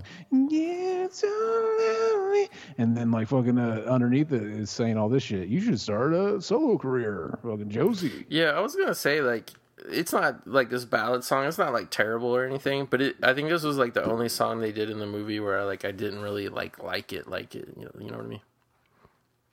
That's when they sold out. They did a ballad, and it's all sad. You gotta you gotta do a rocking song. This isn't fucking Josie and the Pussycats. Yeah. This is Josie and the the pussy shit, the pussy songs. I like that there was a homeless clown in this movie. I don't know why. I thought that was interesting. Again, Mm-hmm. they were uh, foretelling the importance that uh, research flat Earth Joker had. Hmm This is the scene in the movie where basically like the band is split up. They've uh, they've had a fight, and she's like fucking yeah. She's going on a walk, and finally she's running, and she fucking like she drops the CD, and this is where she finds out like holy shit, there's like weird things being said underneath the music. I forget how she finds out exactly.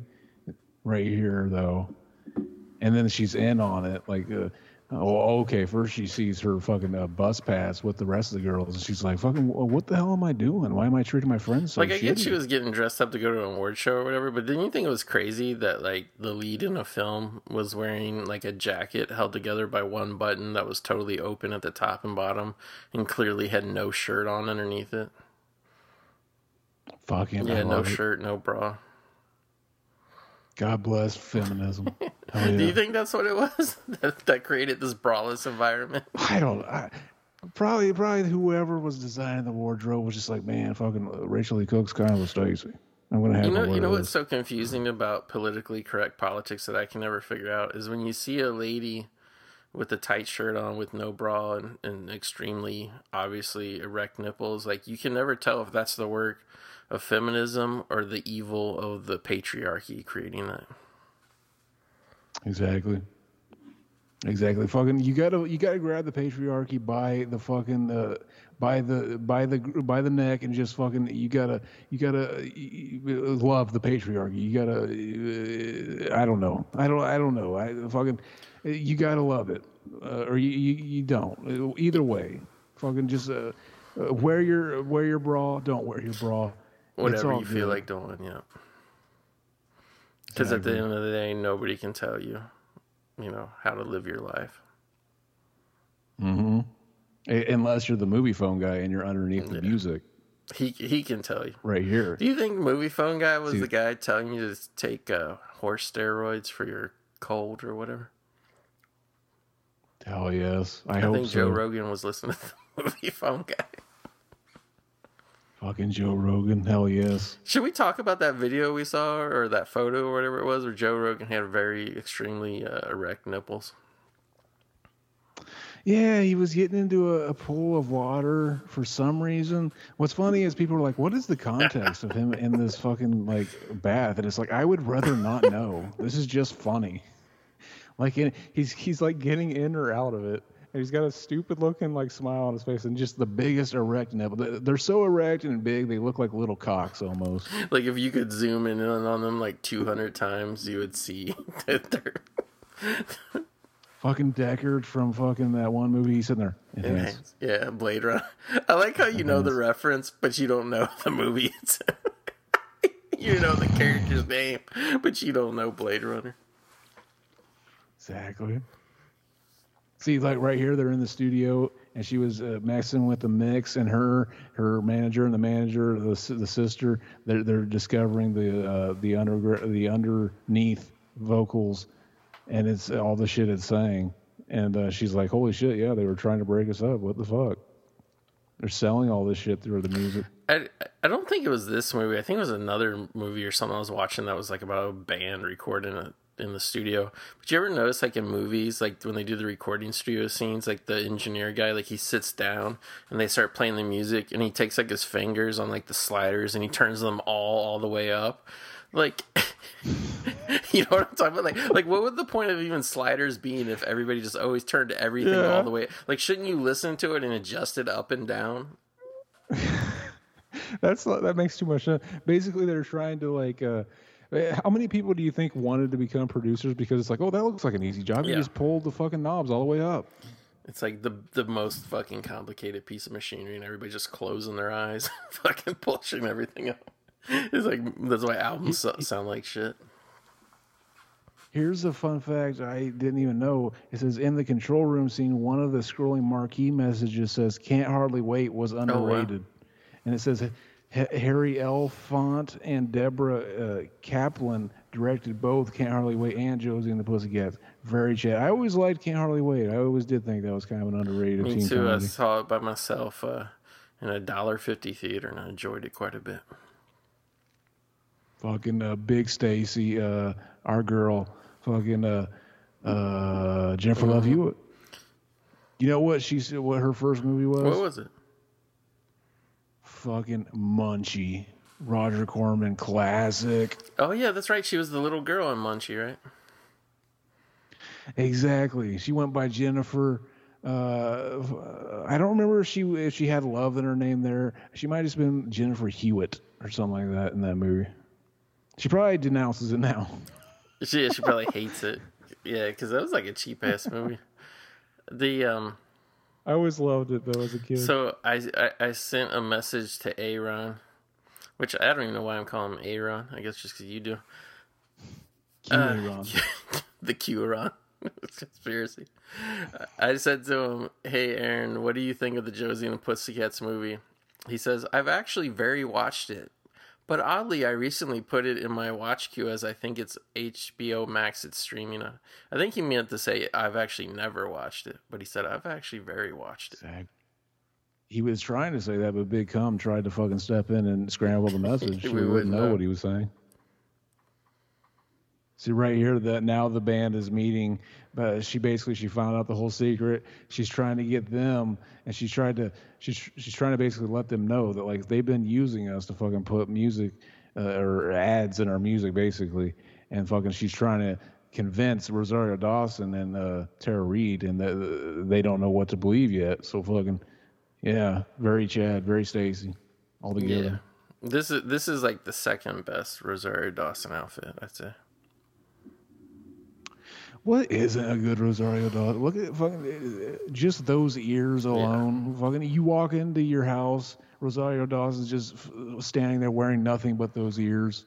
big come. Like I, I just, I, I instantly come and then fall asleep and leave her unsatisfied. By the way, like these news clips here, I totally like, you know, I guess like when you get 20 years older and like you lose your looks like I have, like you look back and you don't realize like how good looking people were back in the day. It's like I can't believe how much of a new Stacy that Serena Altschul was, and I never ever like I used to see her on MTV every single day because back then like MTV was about the only channel I watched, and I never realized she was like such a Stacy until like I rewatched this movie twenty years later. That is the fucking just uh, cruel thing about the world is like fucking you don't notice until it's too late. Speaking of product placements, they put uh, the Pussycats, uh, Tara Reid, and um, uh, Rosario in this uh, Ford Mustang, and they're gonna like take it outside and blow it up. And I was just like, all I could see the the product placement was working because all I could see was like, oh man, that's such a fucking cool car, that convertible. I would love to have that that model year. I love the the the late '90s, early 2000s Mustangs like that. Mm-hmm. Uh, so uh, yeah, now they found out too much. So it's like, oh, now Plan B, we're just gonna make, we're gonna kill the band, and then just kind of say they died in a car wreck or whatever whatever they're playing, the big come. But here, here's a fun one. It says, in order to preserve the wholesome image of Josie and the Pussycats, Archie Comics demanded there be a scene where Josie and the Pussycats were seen brushing their oh, teeth. Oh wow! Archie Comics has some morals, don't they? Exactly. You, fucking sure they say some raunchy stuff. There's some uh, adult jokes and humor, but like they still brush their teeth. Yeah. I don't. I don't think uh, Archie Comics would have uh, enjoyed seeing their. Uh, which, by the way, couldn't they legally put a stop to this movie? Like, why did they let them make it if they hated it so much? I don't know. It must have been something where the fucking contracts were yeah. already signed and they they just didn't like the way it came out. There was probably like fucking yeah, like uh yeah, like uh, just creative differences. It's kind of like how late. Marvel can't this, stop Sony from making Spider-Man movies on their own. Mm-hmm. it's all boiling down to the third act where, like, yeah, they're basically set up to play in front of uh, this new song that they've been working on with all the ads in it in front of a studio audience, and they're they're basically forcing our girl Josie to do it. Otherwise, they're gonna kill fucking the other pussycats, and then like just like anybody else, they're gonna kill Tara Reid and Rosario Dawson. It's like fucking, I gotta do whatever they tell me to do. I can't believe this movie's already over. It feels like we just like started it like half an hour ago. Yeah. and now it's revealing that like these uh, it's been showing like a uh, kind of the same way private eye movies do we've been seeing like somebody watching them, them, as yeah. it's going on somebody somebody in the shadows and now we're finding out that it was uh the, the band Du Jour they actually survived yeah, the because uh, the guy left a, a, message in lipstick on Tara Reid's bathroom, and then she realizes it was him, and she goes, she's so happy. She goes, "Du Jour was in my hotel room." Oh. Fucking du jour. But but what's Very weird, it was like du jour was like four guys. Three of them were recognizable guys who've been in other movies. Right? Is like they could only get those other guys for the opening cameo. Because when they come back in the end, like the least recognizable guy is there, but everybody else is just in a full body cast with their face covered up. What if they just couldn't get those guys back, so they just had stand That's, that's what it was, just to save money. But did you notice the one guy even had the, the monkey in a tiny cast on his shoulder? Fucking Chad, I did. By the way, I love the Sega product placement in this movie because you know they probably made mm-hmm. this in 1999 when they were launching Dreamcast, and by the time it came out in 2000, the Dreamcast probably had already been discontinued by then. Exactly, fucking a victim of piracy. Yeah. That was an easy system to to GD rip, uh, rip yeah. off games. Like back before piracy was yeah. really even a thing in video games. Like the what the Dreamcast was like the first one that got pirated. Hmm this is where fucking Parker Posey and, and Josie start fucking. Uh, uh, they have a cat fight. I like the cat fight between Alan Cumming and Rosario Dawson. Fucking I love you, fuck. You messed with the wrong pussy. Fucking, I would have calmed right exactly. when she said that. How did it know? and t- she shoved a Twinkie in Parker Posey's mouth, and she's all pissed off because she used to be. That was probably because she used to be fat, but they changed it for this yeah. version of the movie. See, Tara Reid actually knew karate. she beat the shit out of that guy, like for real. I love uh, Parker Posey's dress in this scene. It's like a regular dress with just a bunch of patches for her record label, like like stapled onto it. They're yeah, they're literally just uh, catfighting right yeah, I there. miss Parker Posey. Like I looked her up, her IMDb. Wherever happened She's her, like yeah. still works, but it's like none of the recent stuff, like in the last ten years, was like, you know, anything I had even heard of. Like like I, it's so crazy how Hollywood works. It's basically like if you can't like break out and do like a big dramatic role, you're gonna get left behind or something. So the um, everybody says Blade Three is a ter- terrible, terrible movie, and don't watch it. All that. The best reason to watch Blade Three is Parker Posey plays the main vampire villain, and just her with teeth and glowing eyes and like saying goofy shit. It's like the fucking best thing about the movie. It makes it totally worthwhile watching. This is this one's weird. This uh, uh remember the singer Aaliyah? Yeah, yeah, that was uh she played the vampire. Yeah, It's uh, she was actually uh, she was considered to play in this movie. It says Aaliyah was considered for the role of Valerie Brown. The film features a scene of a plane crash. Eerily enough, she would uh, then die in a plane crash on August 2001, four months after this film's theatrical release. could you? Fucking could- Big Tom tried to Could, silence her. well, they did. But could you imagine if that would if she they would she would have done the movie and then died in that crash like a month before the movie came out? Like this movie would have been shelved forever. Either that, or they would have capitalized on it, and it would have been probably remembered like, oh, remember Aaliyah's last film, or like fucking the, her film debut, and then she died, and it was eerily like the movie. But yeah, it probably would have been like one of those things where they like, where they shelved. Yeah, There's uh, there's like six movies sitting on the shelf just because Armie Hammer was jerking off and sent some text messages. I, I still. I still think of that tweet at least once a day. Fuck it. I want to. What did he say? I want to come while thinking of breaking. Yeah, he's like he's like I'm gonna come when I break your bones. I'm gonna drink your blood, and then he's like I'm a fucking cannibal. I'm gonna remove one of your ribs and eat it, and then just like What a fucking psycho. That's literally like like even me, I'm a big Yeah. meme guy. Like if somebody's texted that to me, I'm like, what the fuck? Wouldn't it suck if he really just like him and his friends just had like a crazy sense of humor and like that's the kind of shit they text each other and then it just got leaked out and he got in trouble. That would, yeah. That would. Because that is like, we actually debated putting out a shirt that just has Oh, that tweet awesome. on it. Fuck. Be so awesome. It's like blown up to fit the but shirt. but you know like I watched like the like we re- rewatched the Lone Ranger like a month ago. Like still loved the movie. Like it didn't it didn't change anything about it for me. Mm-hmm. Fucking look at that. Here, here they find basically, yeah, the uh, Parker Posey and the other, the Alan Cummings. They find out like, oh, you were a drug in high school. Me too. I was a fucking, I was albino. I'm wearing makeup. It's, it's, so goofy. The movie's so fucking goofy. Like it, it is very slapstick and just fucking like uh, you could tell like they were just like very like uh, kind of um what's that movie? Uh, fucking uh, Austin Yeah. Powers type of humor. And, and, uh, yeah. like this movie's I mean obviously not serious, but like it gets really goofy at the end where where Alan Cumming wipes off his shit and takes off his hair, and I don't get why he's so bald just because he's albino. Like albino's half hair, like they're not, you know. Yeah, is he bald or does he just have like fucking weird? No, it's just like little Yeah. strands of like hair. Like he's bald because like his scalp is like so white. Yeah. And then the manager Fucking guy gets yeah. naked for like no reason. I don't get it. Because he's a Chad. And he's got a fucking solid ass jawline that looks like it was chiseled from the gods mm-hmm. themselves. And then the, the, the whatever they are, FBI guys, CIA guys show up and they're like, oh, we're going to bust them. And then it's awesome how Parker Posey is like, what? You knew about this all along. You were helping me.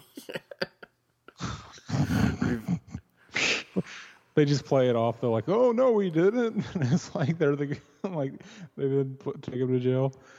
Fucking to see the big comes letting us know that fucking the, you know the FBI always steps in and pretends Yeah. like they're fucking shocked when they find this shit out, but they're always. but they throw them in jail anyway. Yeah. Mm hmm. You know who they should have got to play the FBI agent? Fucking uh, the guy from uh, Oh, Unsolved yeah. Mysteries. he, this guy does come off as Robert Stacklight. Hmm. This is like the bootleg Robert Stack. This is like uh, Albert. This is uh, well, fucking. This is uh, his last name is Pyle. Yeah. Robert Pyle. Said, uh, So yeah, they basically threw them under the bus because like yeah we don't need you anymore because like fucking uh, you know doing our subliminal messages is way better in uh, movies instead of music and then it showed like a little ad there yeah the subliminal ad tells you like josie and the pussycats is like the best movie you've ever seen or whatever and it did not work because fucking nobody remembers this movie except us that's why we're doing and it's got a it's got a five point something on imdb very low T. that is very low t Oh, what would you give this out of ten? I would give it like an eight out of ten. I I have so much fun with this movie, and it, it's just kind of a nostalgic movie. Even if I watch it and it's like, it, it could give me the exact same like uh, fucking feeling, and just, just like none of the jokes land, and I'd still be like, oh, it's an eight. Like, yeah, at least this is uh, for some reason it's just like it scratches the itch. It was one of those movies. I don't know if you felt this way. Like, it was like one of those movies where like on top of like the writing and everything like just the fact that the cast was like as expansive as it was and there's so many people from that time period in it that i remembered and yeah i don't know like i think the cast is awesome like the cast itself makes a uh, makes this movie worthwhile mm-hmm. i wonder if the uh, soska sisters were extras in this part during the concert scene I would probably, or maybe one of the music videos, maybe the bowling alley scene. It's yeah, hard telling. Yeah, this would probably. Because I think they ran into those girls yeah. at the mall or something too. So maybe they were walking by in that scene. Yeah. This is uh, basically they're on stage now. Everything's been wrapped up, and now she's telling them like, "Yeah, you guys, you've been tricked into liking our music. We're we're gonna play now, and we hope you can listen to our music for what it is."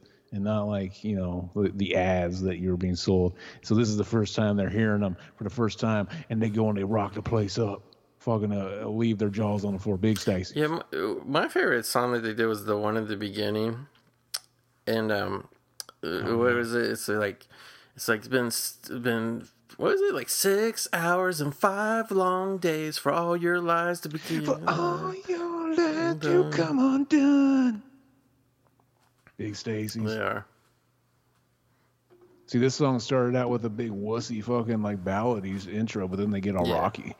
They rock it out. They they tricked us. Stacy's will do that to you when they're rocking out. They they kind of lull you into it. I was just thinking about it because like Rachael Leigh Cook is like one of those people like I always liked. Like she never was like in a ton of shit that like I loved, but she was you know a handful of movies. Like I liked this movie. I liked Antitrust. I liked Get Carter. Um, is like one of those people that you know like the 2010s 2012 2015 i was like damn like i always thought she would have like a big resurgence like not be like a major star but that she would like you start seeing her on a regular basis again you know and mm. uh, yeah she was one of those people that like i think it was just part of the whole hollywood yeah. thing like she started like getting older looking, and they were like, "Oh, we we gonna hire the younger looking crowd." And then she she tried to get like you know the plastic surgery to keep trying to look younger, and it just they just she fucking, did? yeah. Uh, I don't know. Really? I think so. Because I saw a picture of her on Wikipedia from 2019, and I swear she like looked exactly the same. Maybe maybe I'm mixing her up. I think you're thinking of Tara. I'm not sure she if they a lot of plastic surgery. Yeah, she did. Yeah. I, am not sure if she ended up coming back for this new movie. Uh, He's all that, but I, am interested in watching it just to see if she shows up. Yeah, I remember Say, hearing you watch a two-hour movie to see if somebody shows up. for some reason, like these uh, this uh, nostalgia bait movies, it's always kind of like, oh, I, will check it out. Yeah, she like, is, and he's all that. Okay, Very but I, I, don't even think she plays the the same character. Let me see. But yes, Oh, that'd be lame. It's yeah, she works. Like she has 97 credits, including like recent stuff. Um, but it's just like mm. it's all mm-hmm. like Hallmark movies and stuff. If you know what I mean. Like made for TV. Oh, fucking Candace Cameron yeah. type of shit. Yeah. And it's it's sad because like after uh, Josie and the Pussycats, she did like like for a few years she did like that thing where like she was like on one episode of like these TV shows that were on for years. Hmm. That fucking red hair she got is very Stacy in this movie. Yeah, it is. But I think it's. I was looking very at it. Stacey. Don't you think it's like a wig? Because like. I don't know. Because like, yeah, maybe because it's real weird. Like her make her her makeup on her face, it gets blended up into her hair once she gets the red hair. Like it's really weird, and her hair kind of like mm-hmm. sticks out stiff. Fucking Stacy. Uh, see right there, uh, the the the buddy, uh, the guitar player, uh, kind of friend. He was like, "I've always liked you." She's like, "I've always liked you." It's like it's all wrapping up nice and very Hollywood. And then it showed the fucking uh, the fanboy in the crowd who cries whenever she kisses. Yeah. That, that buddy, it's like fucking. That would have been me. I'd have been like fucking. No, Josie's my Stacy. Like the fan that thinks he's gonna get the uh, the famous lady to go out with him or whatever. Oh yeah. Then we get the, these little quick cuts of like just them having fun throughout Yeah, the movie. She's fun she's movie, not even the same character. She's all that. She plays a girl named Lainey Boggs, and then in he's all that. She plays Anna Sawyer.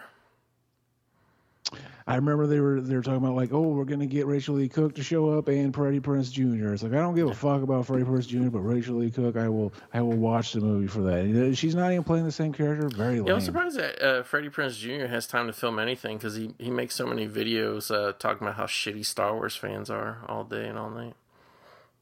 Yeah, Oh, does he? Because he he like did like a voice or something on a Star Wars cartoon, and now he's like one of those guys that comes out and is like, if you don't like what Disney's doing with Star Wars, because you can't grow the fuck up and you're a loser and you're blah blah. blah. I'm like, okay, this coming from the guy who was a movie star, and then he was actually a creative writer for WWE for a few years, and then he did Star Wars voices. Yes, he he? was. And, yeah, dude. that. Yeah, dude. It's it's all true. And um, and then he does a couple voices on Star. It's like, get the fuck out. Who the fuck are you? Like, It- There is a Star Wars connection with this movie. So two of the Pussycats later joined the Star Wars universe. Rachael Leigh Cook voiced numerous characters in video Mm-hmm. games and cartoons, and Rosario Dawson played uh, Ahsoka, Ahsoka, yeah. Tano in the Ahsoka in the Mandalorian. Very yeah. I also saw Rachael Leigh Cook does like a lot of voices for that Robot Chicken show that Seth Green does. Donk. Oh yeah, and, and Seth Green, he uh, voiced a character in the South uh, in, in the in the Clone Wars show. Yeah, Clone Wars is dog. Dog. Now it's one of those movies, uh, the comedy, and it ends with a bunch of outtakes. What do you think of that? Do you think that brings you out of the continuity of the movie, or do you like in a comedy? I think. I it mean, I think yeah. it works, but it's like I like the ones where instead of showing you outtakes, it shows you like deleted shit. Like if you know what I mean. Like there's you know some movies do that. I, Mm-hmm. Like just seeing people go like, "Oh, I fucked my lineup." Oh, like it. It's I don't know. It doesn't do that much for me. Like it's fine. I like seeing the actors more than I like just seeing blank credits. You know what I mean? But Yeah, like they always just make it look like it's just a fun party to work on a movie when you know, like, really, it's probably pretty Yeah. hard. It probably it's probably kind of a nightmare for like some of the people working on it that are like have a deadline and all Yeah. that shit. Have to set up like all probably the the guy who has to like do it. Re- remember our boy. By the way, we we we should be getting some thank yous because we just did video violence and big surprise. Three weeks later, they announced the Blu-rays coming out. But um, Dog. That is a shot on video movie. What is the point of a. Blu-ray? I'm not complaining. I mean. I'll buy it if like they go back to the original tapes and it actually looks better. But um, but yeah, like uh, you know, remember that director? He got mad on, on the outtakes because they popped the video back out, and he was mad, saying, "Okay, that's a funny joke, but it takes longer mm-hmm. time." And you know, the wasting tape, those tapes that cost like three bucks each. Mm-hmm. Imagine if he was shooting on film where it actually is like seventy bucks a fucking canister of film. Or Yeah, whatever. some of the Pussycats vocals were performed by Bif Naked. I used to see her all the time on Much Music, which was like the Canadian MTV. She was like a, I mean, she did pop music, but she was like one of those ones that looked like a punk girl with tattoos and stuff. But she sang kind of like pop punk, you know, stuff at the time. fucking a, a regular female Blink One Eighty Two Mm-hmm. over here. It's weird though, Oh, because yeah. like if this movie came out now, you know, especially if it was like Disney who put it out, it would be like, oh, you don't even understand the level of, of female power that's in this. We got we got women over here, we got women over there. There's women making the costumes. There's women making the food that everybody. Oh, there's so much. Uh, there was a woman director in this movie, but yeah. it's like at the time when it came out, there everybody was like, oh, like you know, it's just a movie. I do, yeah. Like i- i- you know, it's just a pander, and that gets annoying. But like, yeah, it's like I, I miss when it wasn't like a, a big identity thing. Maybe that's something like we'll we'll ever get. Will that? Will we ever get back Yeah. to that? No, It's interesting. Betty Thomas was the second unit director. She directed a lot of movies herself, like big comedies. Oh, oh yeah. They, they we talked over the remake of the uh, you know the the famous Josie and the Pussycats. They Yeah. did that uh, cover that and like the the rock version of the show or the the movie. I mean. yeah. and now it's playing the du jour. That that is one of the there's deleted scenes on this DVD Mm. I'm looking at. There is uh there's a commentary with the directors and producer. Uh, there's uh, d- deleted scenes. There's uh, Josie and the Pussycats, three small words music video, and there's two du jour music videos. Mm. Very Chad. And uh, Josie and Pussycats did a cover of Real Wild Child. W- Hell th- That was like the, especially if it was a movie that had kids doing goofy shit. That was like in the 80s and 90s. Like every trailer had that. Like kids running around going, I'm a real wild child. I think even Problem Child did it, didn't they? Hell yeah, fucking read like a school, like a Look, Amazon.com is a registered trademark of Amazon. This was some early Bezos invasion right here. fucking Bezos. He was he he was part of Big Cum way back then. He was like, one day I will have a big cock shaped fucking spaceship. and I'll fly into outer space, and then I'll brag that all my employees made it happen. fucking uh, stay in space. We don't want you. I actually, I actually read an article about his wife because like they got divorced like two years ago, and she got like hundreds of billions. She's actually like just goes to like charities and like sends them a payment of like twenty million, and they're like, what out of nowhere? They're like, oh, what the fuck? And they're like, they're saying all this charity she's doing. So that Bezos movie uh, money is actually going somewhere now. It's pretty interesting. Big Stacy. And yeah, Big Stacy. and she's still got like billions like because like she divorced him and then like married like a school teacher or something and like that's all she does with her life is look for charities give money to uh, big props to her Hell yeah, fucking. Behind every fucking uh, ugly ass Yeah. bald dude, there is a. and she actually is a stacy too i saw a picture of her so Oh yeah. See, this is the PG-13 version I am watching. It has the uh, the little blue motion picture has been rated screen here. I am not watching the PG Done. version. yeah i watched the pg-13 version too so yeah so i guess that's it for josie and the pussycats Uh, this was actually your pick and i was like oh yeah i like that movie but i hadn't seen it you know since i rented it way back in the day it's like like i said i mean to talk about a movie that's criminally underrated you know what i mean It is oddly like. Uh, uh, you know what's funny too is like apparently they were uh, Archie Comics. They were really like uh, fucking hesitant about this movie and even told people not to watch it. But like now in the new show Riverdale, it's apparently it's dark Yeah. and all this shit. The, basically, what's considered socially acceptable for comic book movies now, but it's a show and uh, apparently Josie and the like the characters show up there and, and like yeah Yeah, I wouldn't mind seeing an Archie movie done in the style that this movie was. Like, like, uh, I don't think they'll ever do fun comic book movies anymore. It's all about fucking just like being super serious and dramatic. super now. serious, dramatic, and paying tribute to you know your home country of China. Oh yes. So, so yeah, yes. so I mean, definitely, this was a good pick. I'm I'm glad you you know you brought it up and uh, When you when you remembered the movie though, did you remember that that was Rosario Dawson? oh yeah, that was like the number one thing I remembered about the movie. I I, didn't. I yeah. honestly think that was like the only reason I kind of rented it at the time. In all honesty, because um. Did you know of her before? Though was she bigger than I thought Uh, she was? she wasn't a star, but I knew her, and it, because you know, like one of those things where you see somebody in like either the first thing they're in or like the the the really close to the beginning. You know, as a as a well, was I a kid? I don't know. I think I was a teenager, whatever. You know, whatever age I was, probably I was probably like eighteen. But uh, my dad took me to see that movie Kids, Oh yeah. And if you ever hear Rosario. Dawson tell her story about how she got into whatever, was she was just like a regular kid, like living in New York, and like somebody came up to her and was like, "Oh, you should be in this movie," and like she was in that movie, and like she was super young, she was like fifteen, so like her family like moved like cross country, you know, after she shot the movie, and then when the movie came out, like all these people were calling her saying like, "Oh, we really want to work with you, put you in more movies."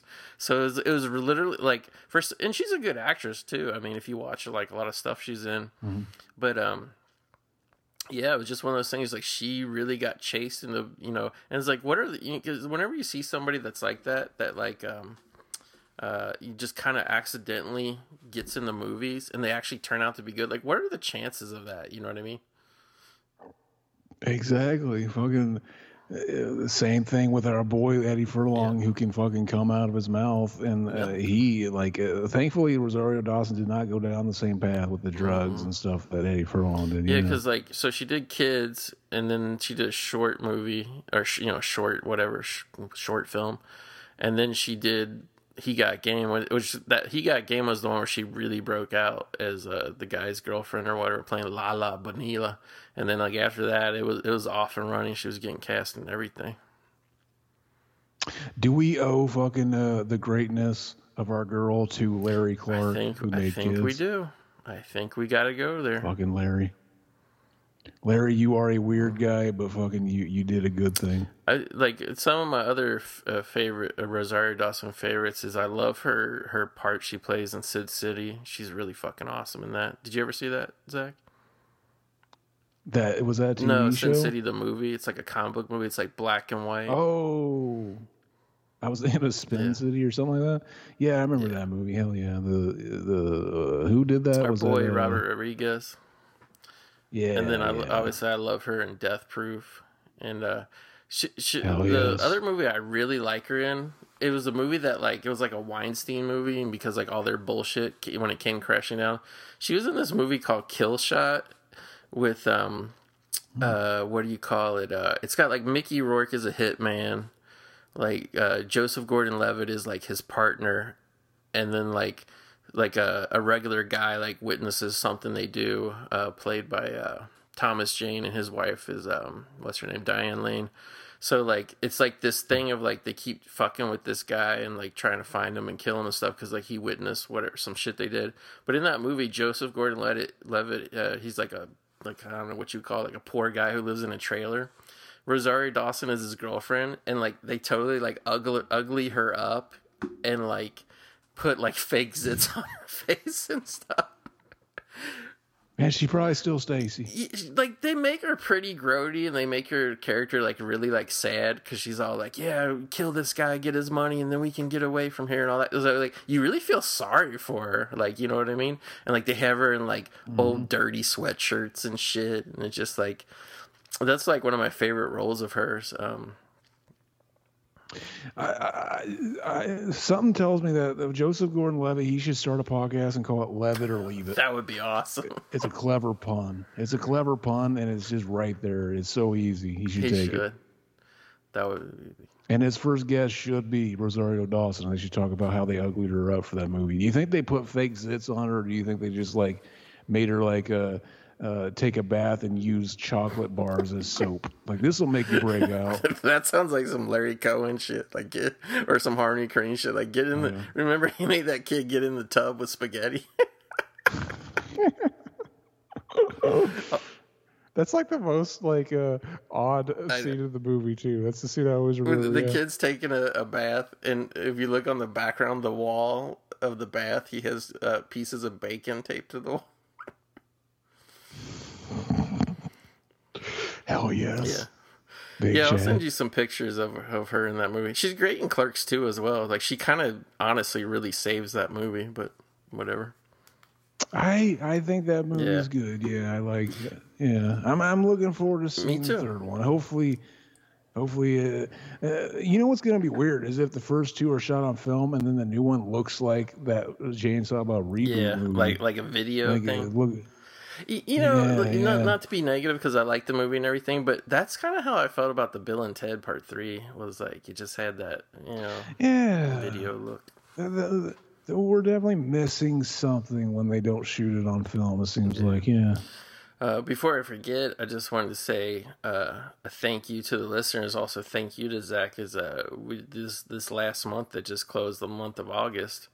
Um, yeah, yeah, like we're a little bit behind, so this episode will come out later. But yeah, August we have our highest downloads ever, baby.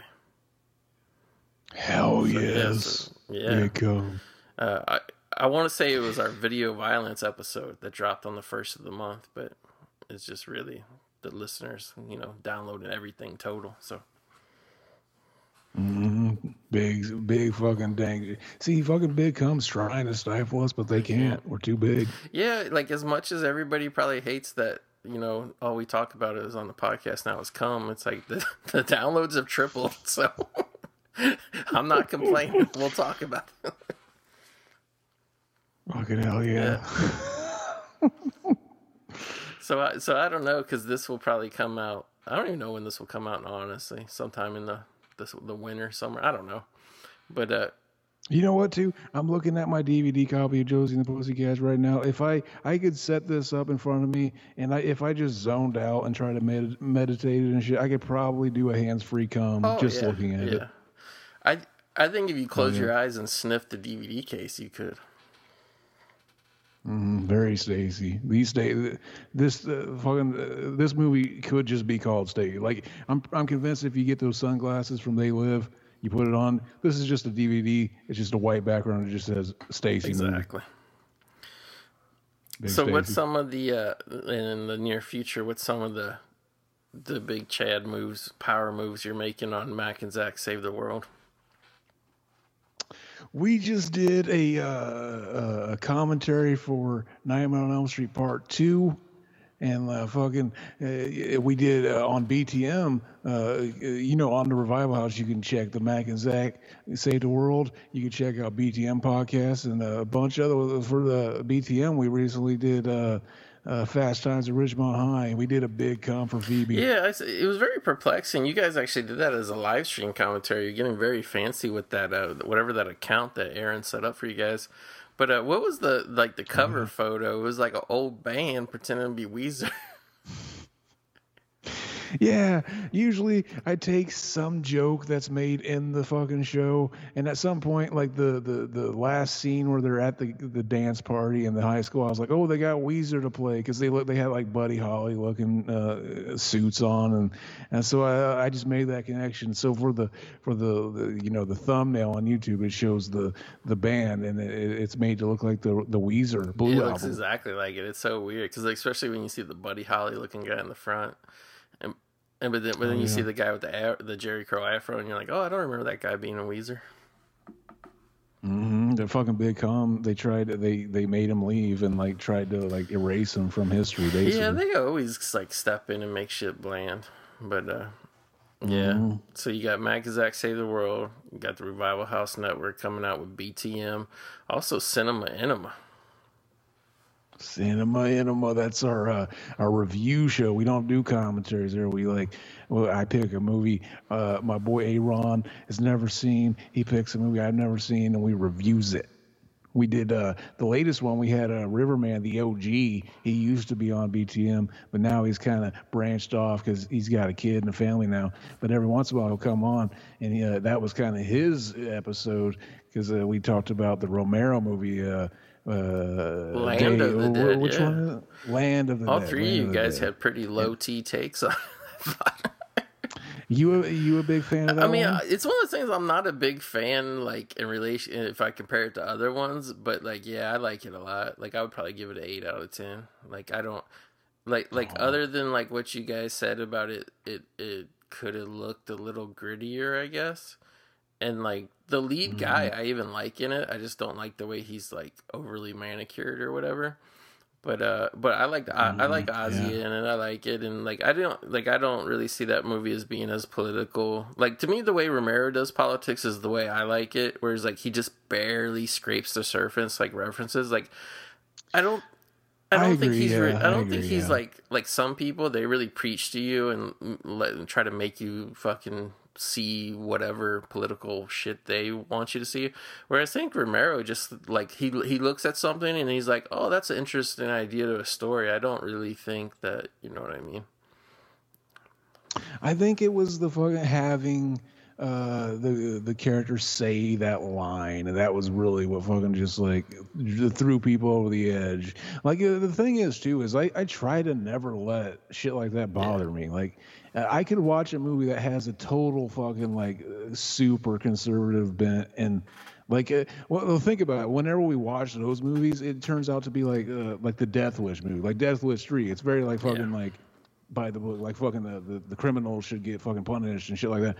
I watch that shit and I, I laugh. I'm like, this is fucking fun. Like I don't think like this is how we should run the Yeah. world or anything like that.